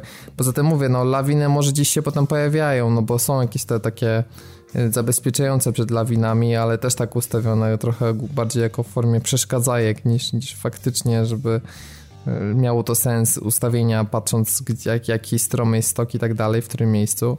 Więc nie wiem, może są osoby, które się przy tym bawiły, okej, ja nie zabieram im prawa do tego, żeby się dobrze bawić. Ja muszę z przykrością stwierdzić, że ja się dobrze nie bawiłem, że betę już odinstalowałem i premierowej gry kupić nie zamierzam. Jedyne co ta gra we mnie wywołała, to chęć powrotu do SSX-a. Po prostu. Mhm. Może to jest takie narzędzie marketingowe zrobione przez EA. Tak, i polecam wszystkim, bo nie jestem pewien, ale chyba SSX powinien być w tym. Wydaje mi się, że jest. Jest kompatybilność wstecznej i nawet jest VA Access i na pewno jest, jak ktoś ma na płytce, to spokojnie pogra, a VA Access na pewno jest, bo mam zainstalowane. I naprawdę, jeżeli ktoś ma teraz ochotę wrócić, to jest gra, która trochę niedoceniona przeszła, ale ona naprawdę różnorodność tam to jest po prostu nieba ziemia w porównaniu z tym. Ja wiem, że to jest beta, ale patrzyłem na całą mapę i ile tam eventów. Naprawdę nie ma szans, żeby ta gra była tak różnorodna jak SSX i to już wiem po tych kilku godzinach. Więc niestety fajnie, że Ubisoft próbuje jakąś nową markę i... Aha, jeszcze ostatnia rzecz tylko. Próbowałem też tego trybu FPP, wiecie, bo tam jest kamera GoPro. Nawet są takie dźwięki przytłumione faktycznie z kamerki GoPro. Ale po pierwsze to przez przypadek odkryłem, jak ten tryb włączyć. Nigdzie nie było w menu żadnych takich controlsów, jak normalnie to bywa. I po prostu przez przypadek nacisnąłem L1 i R1 jednocześnie i to odpalało ten tryb. W dodatku przy każdym powtarzaniu eventu kamera wracała do trybu zza pleców. Więc jeżeli na przykład chciałem masterować jakiś event, to wiązało się za każdym razem z odpalania tego jeszcze raz, co było wkurzające. I generalnie jest to jest tylko ciekawostka do replayów tak naprawdę, bo często jest tak, że postać jakby jest animacja, że ona patrzy się w zupełnie innym kierunku i wtedy jakby te ruchy jej głowy są odzorowane na tej kamerze i na przykład kompletnie nie widzimy, gdzie jedziemy. Poza tym te ruchy są bardzo gwałtowne, więc ja nie miałem jakichś takich problemów typu, że nie wiem, że mam nudności i chce mi się wymiotować, bo tak widzę. Nie, to na VR-ze. To byłby hardcore, ta gra na VR-ze to naprawdę, ale po prostu jest to tylko tak zrobione, żeby wyglądało jak te klipy na YouTube, a absolutnie wydaje mi się, że oni celowo kryli te opcje i to nie jest jakby domyślny tryb jeżdżenia. Wydaje mi się, że było bardzo dużo negatywnych opinii w wewnętrznych testach i stopniowo po prostu jakby zredukowali znaczenie tej opcji, tak do poziomu kamerki z replayów, tak naprawdę. Jedyny plus jeszcze, jaki na koniec mi przychodzi, to, że jak restartujemy trasę, to nie ma loadingu żadnego, co było wkurzające przy SSX-ie. Tu jest praktycznie tak, że instant jesteśmy na samej górze, przytrzymując trójkąt na przykład tam, więc to akurat jest spoko. Tak czy siak dla mnie niestety nie ma co więcej o tej grze mówić. Dla mnie do zapomnienia. Nie będę nawet kupował na przecenie, bo ta gra nawet kosztując 120 zł, ona nie sprawi, że będzie przyjemniejsza po prostu. Niestety, ale tą betą mnie kompletnie odrzuci od zakupu. Jeżeli wrócę, to tylko do SSX-a. Tyle. To ciekawie. Jestem ciekawy, ja jeszcze betę mam na dysku, ale bo nie udało mi się na Xboxie One uruchomić jej. Ale sam sprawdzę. Ja nie jestem specjalnie fanem takich gier, chociaż SSX mi się podobał i grałem w niego na PS3 i w tej wstecznej też grałem przez chwilę. No ale jestem ciekawy, może faktycznie z tym Steepem coś jest nie halo, jak mówisz. No jesteś fachowcem dla mnie od takich rzeczy, więc no nie mam powodu, żeby ci nie wierzyć. Ja po prostu wymagam, ja nie ukrywam, że ja mam inklinację bardziej w kierunku arcade'u dla takich gier, tak, bo po prostu uważam, że to i tak jest założenie tych gier jest na tyle nierealistyczne, że sztuczne ściąganie się w jakieś takie w ramy symulacji jest niepotrzebne, bo osłabia gameplay. To jest typowy przykład. Czasami to wypala, tak jak w skejcie. Ja osobiście na przykład lubię szczególnie pierwszą część Skate'a i uważam, że to jest fajna seria, natomiast nie widzę tutaj właśnie fanu z Steep i lepiej przejdźmy już do Dark Siders Warmastered Edition. Tak. O, powiem wam, że nie wiem od czego zacząć w sumie, bo to jest tak gra stara, ale jak... sam Darksiders nam pewnie dużo nie powiesz, no bo sam Darksiders nie powiem, no bo wiadomo, gra jest świetna i to w ogóle jest świetna marka i pierwsza i druga i część to są w ogóle świetne produkcje. Zresztą ja nie calakuję, nie robię platyn z byle czego, a na PS3 mam platynę i z jedynki i z dwójki, więc zresztą polecam archiwalne grać czy nie, bo z obu tych części zostało zrobione, więc szukajcie tego na naszym kanale YouTube'owym. Ale czym się charakteryzuje ten remaster? Remaster charakteryzuje się tym, że wszystko jest, wiadomo, piękniejsze, ładniejsze, wszystko ładnie chodzi w 60 klatkach. Nawet co dziwne, co wcześniej nie miało miejsca, przynajmniej w wersji konsolowej, gra jest na konsolach w polskiej wersji językowej. Znaczy są napisy, wiadomo, i tak dalej, natomiast całe menu zostało przetłumaczone, więc jeżeli ktoś lubi grać po polsku z angielską ścieżką audio, to tu będzie mógł tego dokonać. No powiem wam, że nawet nie wiem kiedy i strzeliło mi 16 godzin w Darksiders i nawet nie jestem w połowie. Oczywiście grałem na poziomie Apokalipsa, tym najbardziej wykręconym, bo on mi zawsze... Znaczy daje mocno do wiwatu, ale też przynosi masę satysfakcji, szczególnie po ubiciu pierwszego dużego bossa, który... Tu się chyba wszyscy ze mną zgodzą, jest najtrudniejszym z całej pierwszej części, więc ubicie pierwszego bossa na Apokalipsie daje dużo fanu i dużo satysfakcji. No powiem wam, że gra wygląda przepięknie, gra się fajnie, gra trzyma ładnie 60 klateczek, teksturki są super. Generalnie zastanawiam się, dlaczego tak późno w ogóle, wiecie, zrobili tą pierwszą część. Zaczęli od dwójki, która według mnie nie jest złą grą, ale przez to, że zostało wprowadzone masę tych RPGowych rozwiązań i jakieś sprzęty a la Diablo, wiecie, zakładamy to, tamto, porównujemy sobie, jest ten mechanizm właśnie porównywania gratów. Wydawało mi się zawsze, że to właśnie jedynka zasługuje na to, żeby w pierwszej części zostać zremasterowana, a tak naprawdę czekaliśmy na to sporo czasu. Wydaje mi się, że jeżeli ktoś nie grał to i w ogóle nie zna tej marki, no to chyba nie muszę specjalnie namawiać, że jeżeli gra pojawia się 22 bodajże pojawi się w sklepach, a w okolicach 150 zł ma kosztować ten remaster, więc cena całkiem wydaje mi się uczciwa za to, co pierwsza część Darksiders oferuje. To chyba nawet nie ma się nad czym zastanawiać i ja polecam z całego serca i sam przechodzę z wypiekami na twarzy, mimo że niektóre rzeczy mi się przypominają, bo cała gra jest za duża, żeby ją spamiętać całą. Natomiast miejsca, w których się pojawiamy, po prostu zaczynam to przypominać, mimo że grałem kilka lat temu, prawda? To przypominają mi się te obrazki, przypominają mi się bossowie i sposoby na nich w trakcie gry, więc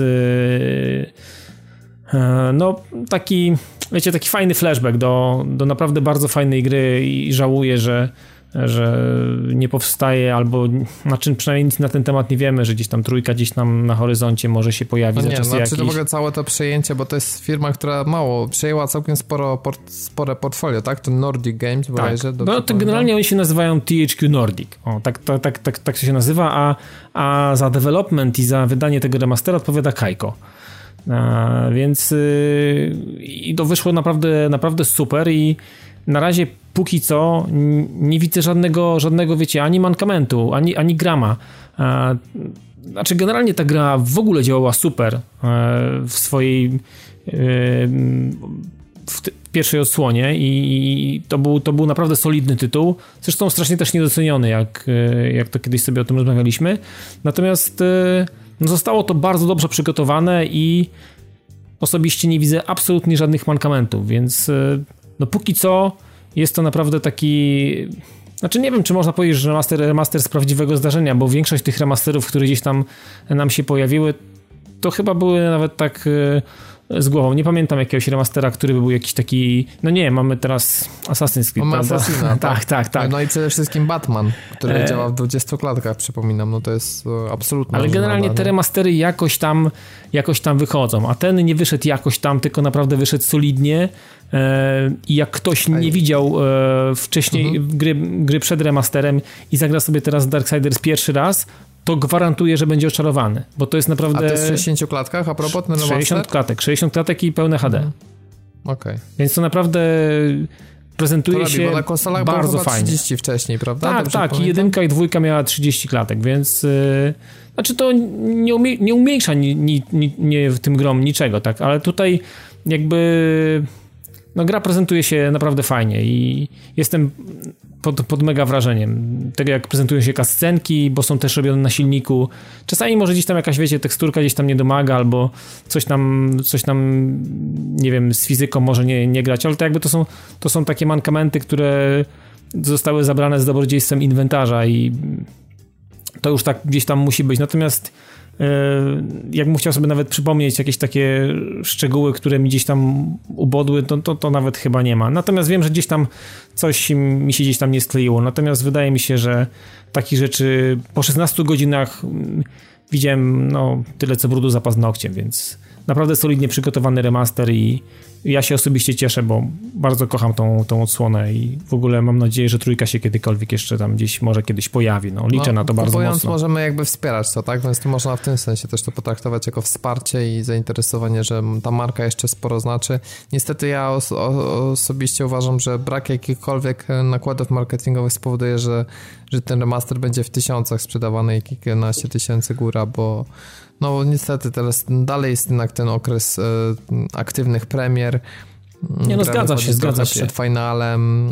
Ale wiesz, może to, że jest dobra cena, że może ktoś naprawdę po tym, co usłyszał u nas i gdzieś tam może nie tylko, tak. No to po prostu sięgnie po to, ale wiesz, to casuale muszą też trochę jakby dołożyć. Jakby, oczywiście, że tak. Bo wiesz, no zawsze ich jest więcej. No życzymy tego i fajnie, że się przyłożyli do remastera. Przyłożyli się naprawdę solidnie i polecam z ręką na sercu. Zresztą no 16 godzin w kilka dni zrobione to no chyba o czym świadczy, no nie grałbym w coś, co byłoby słabe i kulało. Wiesz o czym to świadczy, Dawid? O tym, że nie ma tego typu gry, bo wracamy oczywiście do czegoś z takim być tak wygłodniałym, to znaczy, że to tak jak Piotrek wraca do Mass Effecta, tak? No bo dalej nie można znaleźć czegoś, co dokładnie, w tym deseń. O tym wracamy do tego co jakiś czas, że są takie gry, które po prostu nam robią, no i tęsknimy za takimi rozwiązaniami, za takimi, nie wiem, za takim sposobem prowadzenia gry, za jakimś, nie wiem, smakiem pewnego świata, no za tym, czym po prostu, czym dana gra była w świetności, w tym najważniejszym dla siebie okresie, więc no Darksiders według mnie, no już nie wróci na jakiś tam, wiecie, szczyt i tak dalej, natomiast ten remaster czy tak jak mówisz, to może pójdzie w tysiące, natomiast może to w zupełności wystarczy, może ten remaster nie kosztował Bóg wie ile i ja nie znam do remasterów, że cały czas się robi, tak? Że sprzedaż się 100 tysięcy sztuk, no to można otwierać szampana, tak? Przy takim remasterze tak Otóż to. A mam nadzieję, że nie jestem jedyną osobą, która tęskniła za jedynką, za to, żeby jeszcze raz w nią zagrać i jak rozmawiałem na Twitterze z niektórymi osobami, to też czekają i bardzo chętnie polecą pierwszego dnia tylko, żeby zakupić i z powrotem poczuć się jak wojna i ponapierdalać te stworusy tam, które są i zrobić czystkę i powyżynać te wszystkie bossy i spędzić tam kupę godzin, bo to jest olbrzymi świat, to nie jest popierdółka, ta gra nie jest mała, także no mówię, ja po 16 godzinach ledwo dotarłem do Sahary, więc jeszcze trochę przede mną. No to widzisz, no to jakby to jest sens, tak? Jak ktoś pyta, po co te remastery, no to w przypadku takich gier jest się czym bronić, tak? No bo jeżeli chodzi o Assassin's Creed, to patrząc na to, że są bugi w animacjach, jak to wszystko wygląda, to naprawdę to jest smutne by było, żeby taki remaster Assassina się sprzedał 10 razy lepiej niż tego Dark Siders, chociaż smutne to, ale podejrzewam, że tak będzie. Ale nie kupujcie tego Assassina, jak chcecie jakiś remaster, to wciągnijcie lepiej Dark Siders, który jest dobrze zrobiony, a jak już chcecie odświeżyć sobie Assassiny, to odpalcie to na dziewiczych sprzętach, tak, albo. Czy najlepiej właśnie PS3, Xbox i ogrywajcie tam. Gwarantuję wam, naprawdę te gry nie zastarzały się aż tak, żeby nie być w stanie ich przejść. Poza jedynka na PS3 to największy był dla mnie ból zębów, nie? Mhm. I przypomnienie, że były kiedyś gry, które nie miały trofeów jeszcze, to w ogóle zamierzchłe czasy. No, przypomnienie, że były gry, które po wejściu na wieżę pokazywały ci ulice w rozdzielczości 10x10 pikseli, bez ludzi. No, to tak jest. No. Życie. Jestem ciekawy, czy w wersji w Watch Dogsach na zwykłej PS4 jest to widoczne, bo była taka właśnie wieża typowo Assassin's Creedowa, ale taka część misji i widać było samochody jeżdżące na ulicy, gdzie w 99% gier to po prostu wtedy one znikają. To taki fajny smak, żeby zobaczyć, że miasto żyje, tak? Więc to jestem ciekawy, taka dygresja. Natomiast zupełnie innym typem gry, takim, który też można powiedzieć jest unikalny, jedyny w swoim rodzaju i fani tej serii są zawsze wygłodniali i wciągali tak samo już remaster pierwszej części. Mowa o Dishonored. Tym razem mogą święcić triumfy, ponieważ jak wszystko na to wskazuje, dostali sequel taki, jaki oczekiwali. I Piotrek, choć się najpierw jeszcze chwilowo wzmagał, chwilowo zastanawiał, to ostatecznie poleciał dosyć grubo, bo nawet nie skończyło się na edycji premierowej, a na kolekcjonerskiej, więc gdzieś tam nad głośnikiem koło PS4 Pro widnieje teraz maska Corvo, o ile dalej to ustawienie ze zdjęcia, które wysyłałeś na grupę i do mnie jest aktualne. Jest aktualne jak najbardziej. No właśnie. Tutaj nic się nie zmieniło i podejrzewam, że ona tam będzie przez bardzo długi czas. A będziesz kurz wycierał z niej? Tak zaczynając, to jesteś zadowolony powietrze z tej kolekcjonerki? Co tam w ogóle było jeszcze oprócz tej maski? Oprócz maski był jeszcze wspaniały pierścionek, który no cóż, nie wywędrował z pudełka, po prostu sobie leży. I generalnie rzecz biorąc był jeszcze steelbook, który jest bardzo fajnie zrobiony i no fajnie są dobrane arty. Zresztą to są główne arty po prostu z głową Corvo i Emily. Do tego wszystkiego był jeszcze plakat, którego jeszcze nie powiesiłem, aczkolwiek planuję to zrobić prędzej czy później, jak uda mi się znaleźć antyramę, bo on ma taki dość nietypowy wymiar i w zasadzie to chyba tyle. Mhm. No rozumiem, ale jeszcze jakieś są dodatki cyfrowe, czy już powoli ten trend zaczyna się tam wykruszać? Jest dodatek cyfrowy, ale nie wiem, czy on nie był też czasami dorzucany z preorderem do wersji zwykłej, bo tam jest po prostu jakiś taki pakiet, nie wiem, broni, bone charmsów, coś takiego, czyli jakieś tam takie pierdółki. Rozumiem. No to tyle, jeśli chodzi o kolekcjonerkę. Powiedz, jeżeli chodzi o grę, jest jedna bardzo ważna decyzja, którą podejmujemy na początku gry, czyli czy chcemy ją przejść jako Emily, czy też jako Corvo. Powiedz, czy w ogóle zastanawiałeś się, czy to był taki, jak to mówił Amerykanie, no-brainer dla ciebie? To była bardzo trudna kwestia. Bo z jednej strony musimy tutaj nową postać i no, jak z jaką bogatą też i historią i backgroundem jakby zweryfikować z takim poczuciem, że no kontynuujemy historię, tak? Bohatera z jedynki i mamy jeszcze lepsze umiejętności.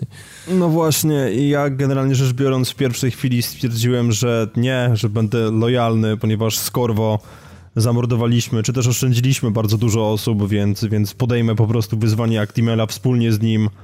I generalnie rzecz biorąc przeszedłem tak pierwszą misję, a potem stwierdziłem, że cholera, jednak bym spróbował z Emily i z Emily teraz przechodzę całą kampanię.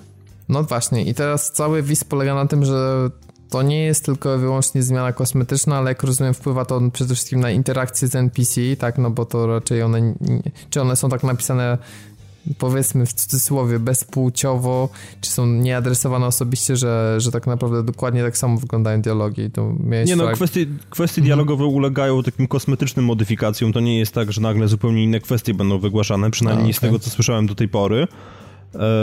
Ale przynajmniej skille się zupełnie zmieniają, to nie jest tak, że jest jakieś tam, nie wiem, dwie inne umiejętności, tylko totalnie inne drzewko, tak? skille się kompletnie zmieniają i nowe skille są cudowne.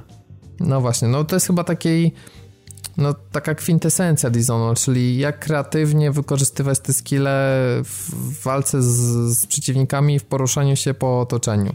No, jednym z takich elementów zawsze do poruszania się był ten blink, tak? Tutaj też jest, z tego co widziałem. Który, znaczy czy Emily ma coś takiego na ten deseń, czy jakoś Emily inaczej? Emily ma coś podobnego do Blinka, ale nazywa się to Far Reach i polega to na tym, że jakby wystrzeliwujemy sobie z ręki taką mackę, którą się przyciągamy, a po upgrade'zie możemy też nią przyciągać inne przedmioty, czy na przykład też nawet osoby. O. Więc ten skill jest cudownie organiczny. I wiem, że to może brzmieć dość dziwnie, ale Blink miał w sobie taki chłód trochę mechaniczny, tak? Bo znikaliśmy w jednym miejscu, pojawialiśmy się w drugim. Mhm. Natomiast tutaj często zdarza się tak, że rzeczywiście czuć jakby takie fizyczne przyciąganie po prostu i w momencie, kiedy źle wymierzymy, to możemy w ogóle siłą pędu przelecieć punkt, w którym chcieliśmy wylądować. Takie było. I to daje takie naprawdę bardzo fajne, organiczne poczucie tego, co robimy. I ja spędziłem, no nie wiem, zdecydowanie za dużo czasu po prostu skacząc między różnymi miejscami, tylko po to, żeby lepiej nauczyć się wykorzystywać tego skilla i po prostu sprawia to naprawdę fajną radochę. No i plus jest taki, że my nie znikamy na moment, czyli jakby tutaj trzeba bardziej zbalansować to, że jesteśmy w stanie być dłużej jakby zobaczeni, tak? W tym sensie, że musimy bardziej uważać korzystając z tego skilla niż Blinka na przykład. Dokładnie. Także no akurat Far Reach jest genialnie zrobionym skillem i ja zapraszam i polecam. Generalnie skilla odblokowujesz poprzez znajdywanie takich znajdziek, tak? Które ci dają te punkty umiejętności. Run, dokładnie. Mhm.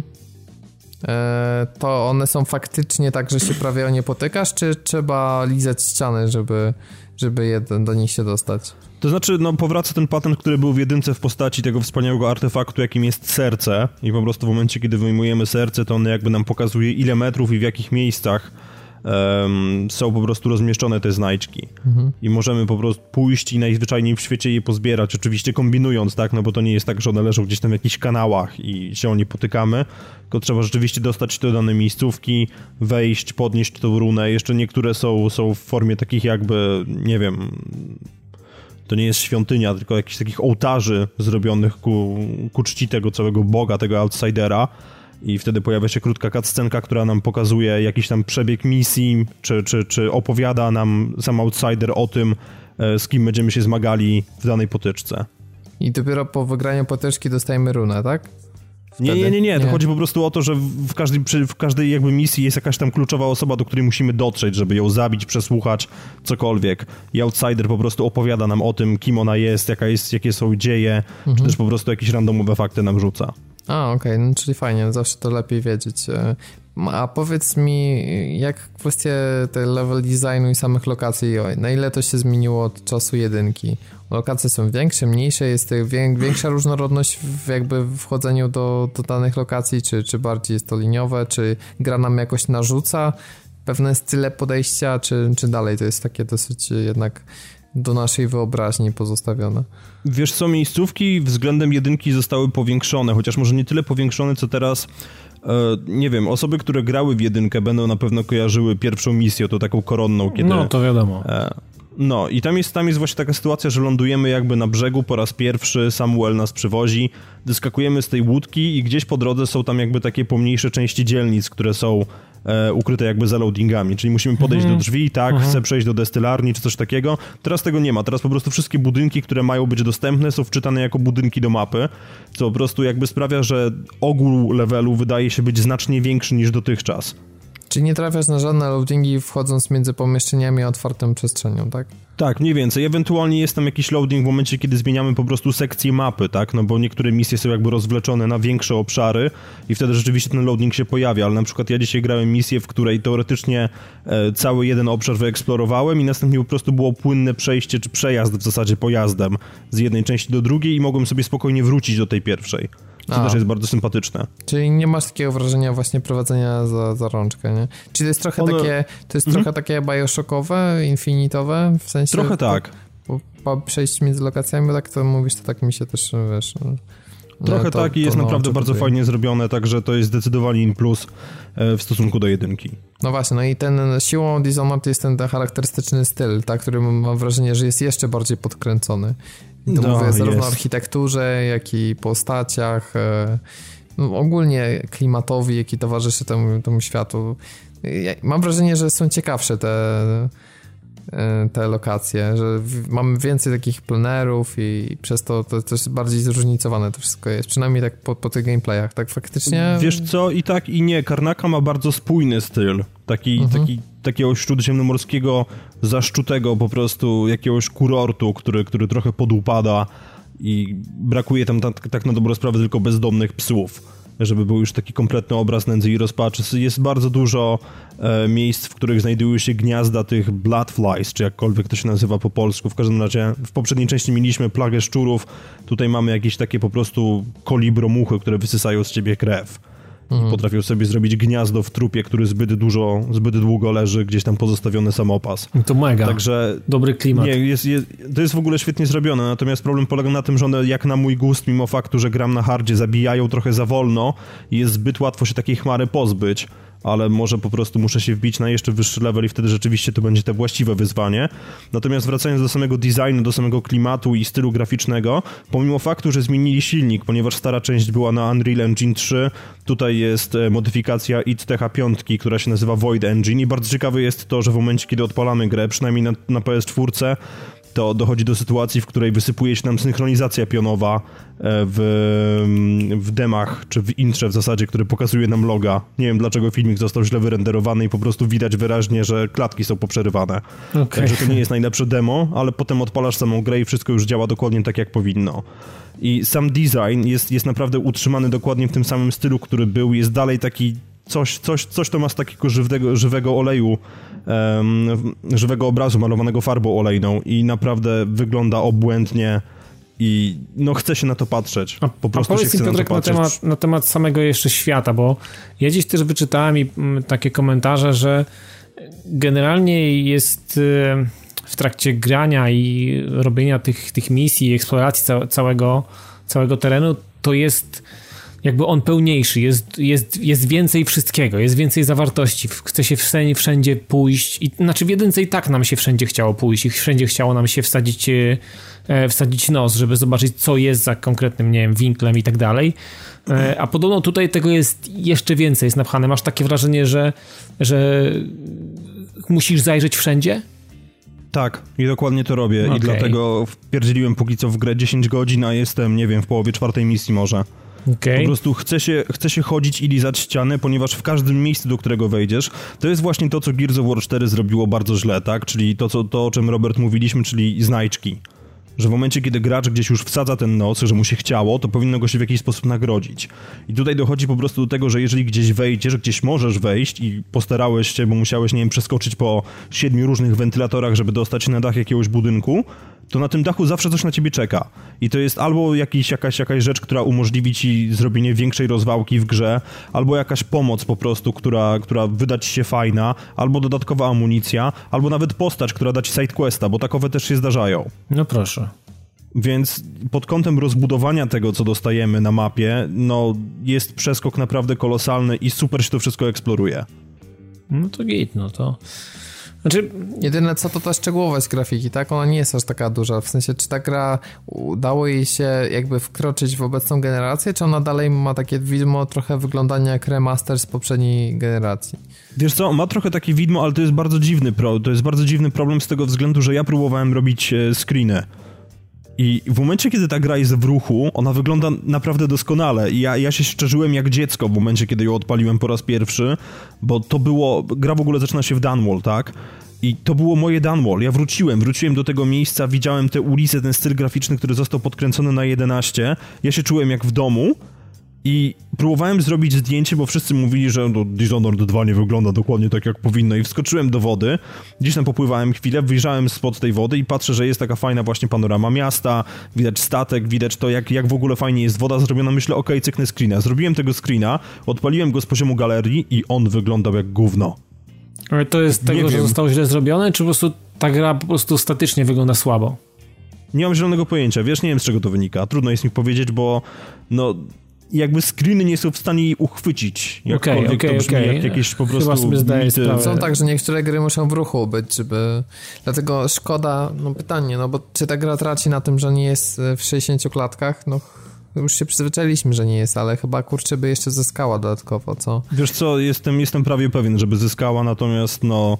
Dostaliśmy to, co dostaliśmy i trzeba się cieszyć, że działa tak, jak działa. A właśnie, bo były jakieś tam motywy, że jest z tym problem, tak? Że są lokacje, które wysypują nam te klatki bardzo mocno, do poziomu jakichś tam, nie wiem, 15-20, ale to tylko tam, gdzie, nie wiem, jakąś łódką gdzieś tam płynęliśmy. Miałeś jakieś takie fragmenty, że widziałeś faktycznie, że coś jest nie halo, że skaczą te klatki jak szalone? Wiesz co, do tej pory zdarzyło mi się to raz i to w zasadzie nie było tak, że było widać, że to się zmienia w jakiś pokaz slajdów, tylko po prostu polegało to na tym, że dało się zauważyć, że gra wyraźnie zwolniła. I to było dokładnie właśnie w momencie, kiedy płynąłem do Karnaki pierwszy raz łódką, kiedy tam miasto było w tle. Natomiast potem, może to też wynika po prostu z faktu, że ja przechodzę grę póki co w tym takim moim preferowanym stylu. To jest, żeby nikt mnie w ogóle nie zobaczył i żebym nikogo nie zabił. Czyli taki no challenge, taki jak lubię. I z racji tego, że rzeczywiście nie ma wielkich rozwałek, tak, bo nie ciskam granatami, nie strzelam eksplodującymi bełtami i tak dalej, tylko po prostu staram się to wszystko zrobić po cichu. Natomiast no, do tej pory, tak jak mówię, jeden raz mi dosłownie gra chrupnęła i to było w momencie, kiedy dopływałem do portu w Karnace. I to jest wszystko. Cała reszta działa naprawdę bez zarzutu i nawet nie jestem w stanie wyłapać to, czy on gdzieś mi rzeczywiście gubi te klatki. No, czyli jest solidnie. Jest okej, tylko no, trzeba zaznaczyć, że ja gram na PS4 Pro i to tutaj jest ta różnica, bo słyszałem, że to na bazowej PS4 się wykrzacza. Okej. No właśnie, no bo ty grasz na Pro, to w związku z tym też pytanie, czy zauważyłeś jakiekolwiek benefity, tak? W sensie, no wiesz, że... trudno jest mi porównać, bo na zwykłej PS4 tej gry nigdy nie odpalałem. No rozumiem, ale w sensie na przykład faktycznie nie widzisz żadnych tam ząbek, masz takie wrażenie, że gra jest wyższej rozdzielczości i downscalowana? Tak, mam takie wrażenie, aczkolwiek to może być po prostu autosugestia. Okej. Więc no, tutaj no, oczywiście rozdzielczość... No to nie jest tytuł, który można by stwierdzić, że nie ogram na PS4, tylko poczekam, aż zakupię kiedyś Pro, no bo... No raczej nie, bo wydaje mi się, że tutaj rzeczywiście rozdzielczość tekstur też miejscami jest taka dość kulawa, więc jeżeli macie PS4, to po prostu kupujcie i grajcie z tego wszyscy. Pod kątem fabuły też jest naprawdę bardzo fajnie. Oczywiście jeszcze nie ukończyłem gry, bo tak jak mówię, staram się nią dość mocno delektować. Ale jeszcze może fabuły... zawsze powiedzieć za tydzień czy za dwa, tak? Oczywiście. Ale pod kątem fabuły, no, podoba mi się bardzo to, co do tej pory widziałem. To wprawdzie niektórzy ludzie mówią, że to powinien być po prostu taka paczka questów jakby dodatkowych do jedynki. Że to się nie broni jako oddzielna gra, ale no, moim zdaniem zmiany, które zostały dokonane, czyli dorzucenie Emily, cały system craftingu, bo trzeba powiedzieć, że to się też zmieniło i no, tak jak w poprzedniej części mieliśmy... Tak, ale w poprzedniej części mieliśmy jakieś takie, to się nazywa Bone Charms po angielsku, nie wiem jaka była polska nazwa tego cuda. W każdym razie chodziło o to, że to były jakby amulety, które dawały nam jakieś tam pasywne zdolności. Takie krzyżyki takie, tak? Tak, dokładnie. I teraz jest możliwość, żeby znaleźć jakieś tam krzyżyki czy te amulety, rozebrać je na fragmenty pierwsze, do listy jakby umiejętności czy skilli pasywnych dodają się nam poszczególne rzeczy i potem sobie możemy skonstruować amulet, który będzie miał dokładnie takie właściwości, na jakich nam zależy, przy czym możemy też sprawić, żeby był on bardziej skomplikowany niż ten, który znajdujemy, bo będzie nam dawał 4 pasywne skille zamiast jednego. No to faktycznie, to jest zupełnie coś innego. Więc to jest bardzo fajne. Oczywiście pojawiły się też nowe jakby zepsute amulety, które sprawiają, że z jednej strony mamy jakąś korzyść, ale z drugiej strony coś nam odbierają. Czyli na przykład poruszamy się szybciej przenosząc ciała, ale z drugiej strony strażnicy łatwiej nas zauważają. Okay. Więc są takie dość mocno RPGowe mechaniki się pojawiły i to jest coś, czego nie wyobrażam sobie za bardzo w jedynce. To była chyba trochę zbyt duża ingerencja. Ponadto, tak jak mówię, zestaw dodatkowych mocy dla Emily. Zresztą cała Karnaka jest zupełnie inna niż Dunwall i no, nie widzę tego jako quest pack. Najzwyczajniej w świecie. No tak. Rozumiem. No to, a jesteś zadowolony z nawiązań do poprzednich części? Jestem bardzo zadowolony. Czyli fanserwis jest silny? Wiesz co, fanserwis jest o tyle silny, że na przykład... jeżeli znasz tak zwane Seven Strictures, którymi się tam jakieś Abbey of Everyman posługiwało w jedynce, to w dwójce możesz, nie szukając dokumentów, otworzyć save. Są po prostu takie rzeczy, które jeżeli się czymś jarałeś po prostu, to automatycznie daje ci to pewnego rodzaju korzyści. w dwójce. No i też, to jest idealnie, tak właśnie jak powinno być. No to są fajne smaczki, mega. No. I można się też poczuć po prostu tak, jakby było w domu. Mnie w ogóle kompletnie niszczy fakt, że w tej grze się pojawiły takie jakby sidequesty i przypadkowe zdarzenia. One były też w poprzedniej części, że potem w podsumowaniu misji nagle się pokazywało, że hej, wykonałeś specjalną akcję w postaci takiej, że ocaliłeś kogoś tam i to tutaj powraca, tylko wydaje mi się, że jest tego znacznie więcej, bo na przykład w pierwszej misji mi się zdarzyło ocalić redaktora, który w zamian za to powiedział, że będzie o mnie lepiej pisał. Więc no to jest bardzo ciekawe. Poza tym też, no to jest po prostu dobra gra. To jest po prostu dobry tytuł, na który ja bardzo mocno czekałem i nie spodziewałem się, że on będzie tak fajny, bo to jest powód, dla którego moje chroniczne niewyspanie się pogłębia. No proszę. No i tak powinno być, no. No właśnie, czyli jest sequel taki idealny w sensie tego, co oczekiwałeś, tak? Jest w ogóle coś na razie, co ci stwierdziłeś, że mogło być inaczej, albo coś, co jest taką delikatną rysą na tym diamencie? Wiesz co, póki co chyba nie, bo jakby ta oprawa mnie kompletnie nie razi. Ja czytałem opinie różnych ludzi, którzy twierdzą, że to w związku z tym, że wygląda jak wygląda, to jest w ogóle 2012 rok i tak nie powinno być. Ale no do tej pory nie mam jakiegokolwiek większego problemu. Ewentualnie może i tutaj, chociaż nie, to rzeczywiście można byłoby na to zwrócić uwagę, o co chodzi o AI, bo my rozmawialiśmy na ten temat, tam Robert, przy jakiejś okazji na Facebooku. I no tak, AI... są osoby, które bardzo krytykują, nie wiedzieć czemu, tak? AI działa bardzo fajnie w momencie, wydaje mi się, że AI w tej grze zostało trochę podkręcone i znacznie szybciej nas zauważa, czyli takie wychylenie się, bo w jedynce to polegało na tym, że jeżeli przytrzymałeś trójkąt i wychyliłeś się z jakiegoś winkla, to praktycznie cię nie widzieli. Trzeba było naprawdę się postarać, a teraz jest tak, że zaczynają cię od razu przyuważać, przynajmniej na hardzie, ale mają straszny problem z zauważeniem trupów, bo ja dzisiaj rzuciłem minę, która ogłusza i zdjąłem nią dwóch strażników i trzeci obok nich przeszedł kompletnie nie zwracając na nich uwagi. No rozumiem, czyli po więc prostu, takie... a przecież Dishonored pierwsza część się właśnie chwaliła tym, że kończy z takim absurdem gier, że jeżeli jesteśmy w cieniu, a jest przeciwnik 5 metrów od nas, że nas nie zobaczy. No tam właśnie specjalnie było to zrobione, że no sorry, ale jednak jest taka odległość, że musi zobaczyć i już, a tutaj tak. Jakby znowu mamy lekki krok wstecz, rozumiem. To tak? Znaczy wiesz, no może to po prostu był jakiś babol, bo do tej pory mi się zdarzyły dwa takie dziwne babole. Jedno to było właśnie to pominięcie ciał, ponieważ zwykle nie ma z tym problemu. Więc no może po prostu hashtag taka sytuacja, a drugie to było to, że jeden z NPC po prostu zaciął mi się w drzwiach i próbował przed nim cały czas przejść, mimo że opierał się o nie czołem. Także no takie dwa mniejsze bugi. Natomiast co do tego, to jeszcze wydaje mi się, że też jest fajny, bo do tej pory jakby było tak, że Dishonored miało dwa sposoby przejścia, tak? Albo przechodziliśmy to w sposób taki, że sialiśmy pożogę i w ogóle śmierć, albo przechodziliśmy to relatywnie spokojnie, tak żeby nikt nas nie zauważył. Przy czym w jednym i w drugim wypadku zwykle korzystaliśmy z mocy. Było ewentualnie takie ograniczenie, że można było mieć tylko i wyłącznie tego blinka służącego do teleportacji, no ale jednak mieliśmy jakąś tam zdolność, która nam znacznie ułatwiała przechodzenie samej gry. Natomiast teraz jest tak, że w momencie, kiedy spotykamy się z Outsiderem po raz pierwszy, możemy odrzucić jego dar i przejść całą grę, bo w ogóle bez jakiejkolwiek umiejętności. No proszę. Co też podejrzewam, że będzie stanowiło ciekawe wyzwanie i podejrzewam, że któregoś dnia stwierdzę, że jestem na tyle pojebany, żeby to zrobić tak, żeby nikt mnie nie zauważył i nie wykrył i potem będę płakał, bo stracę pracę, rzuci mnie dziewczyna i tak dalej, ale do tego jeszcze przejdziemy.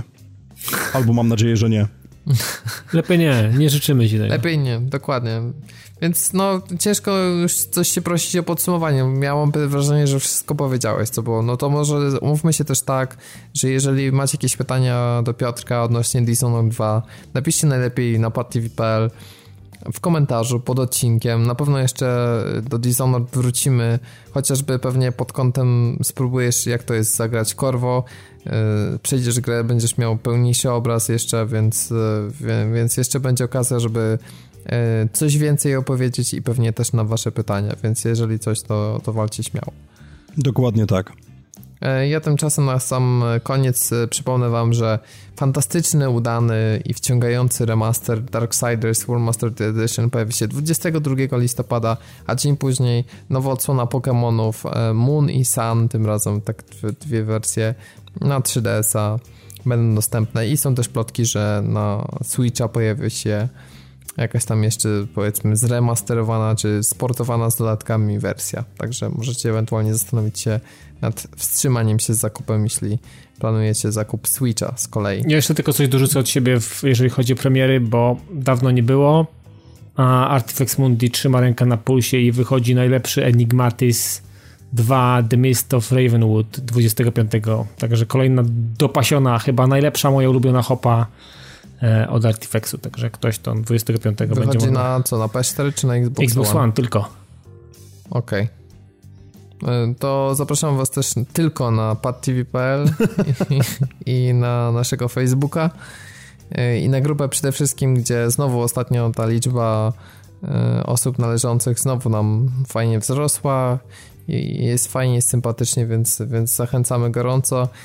To co u nas zawsze jakieś statusy, jak nagrywamy, nie nagrywamy, kiedy gość, kiedy podcast, to na Twitterze, a słychać nas także w Retro Cat Network i w Radiu Gierem.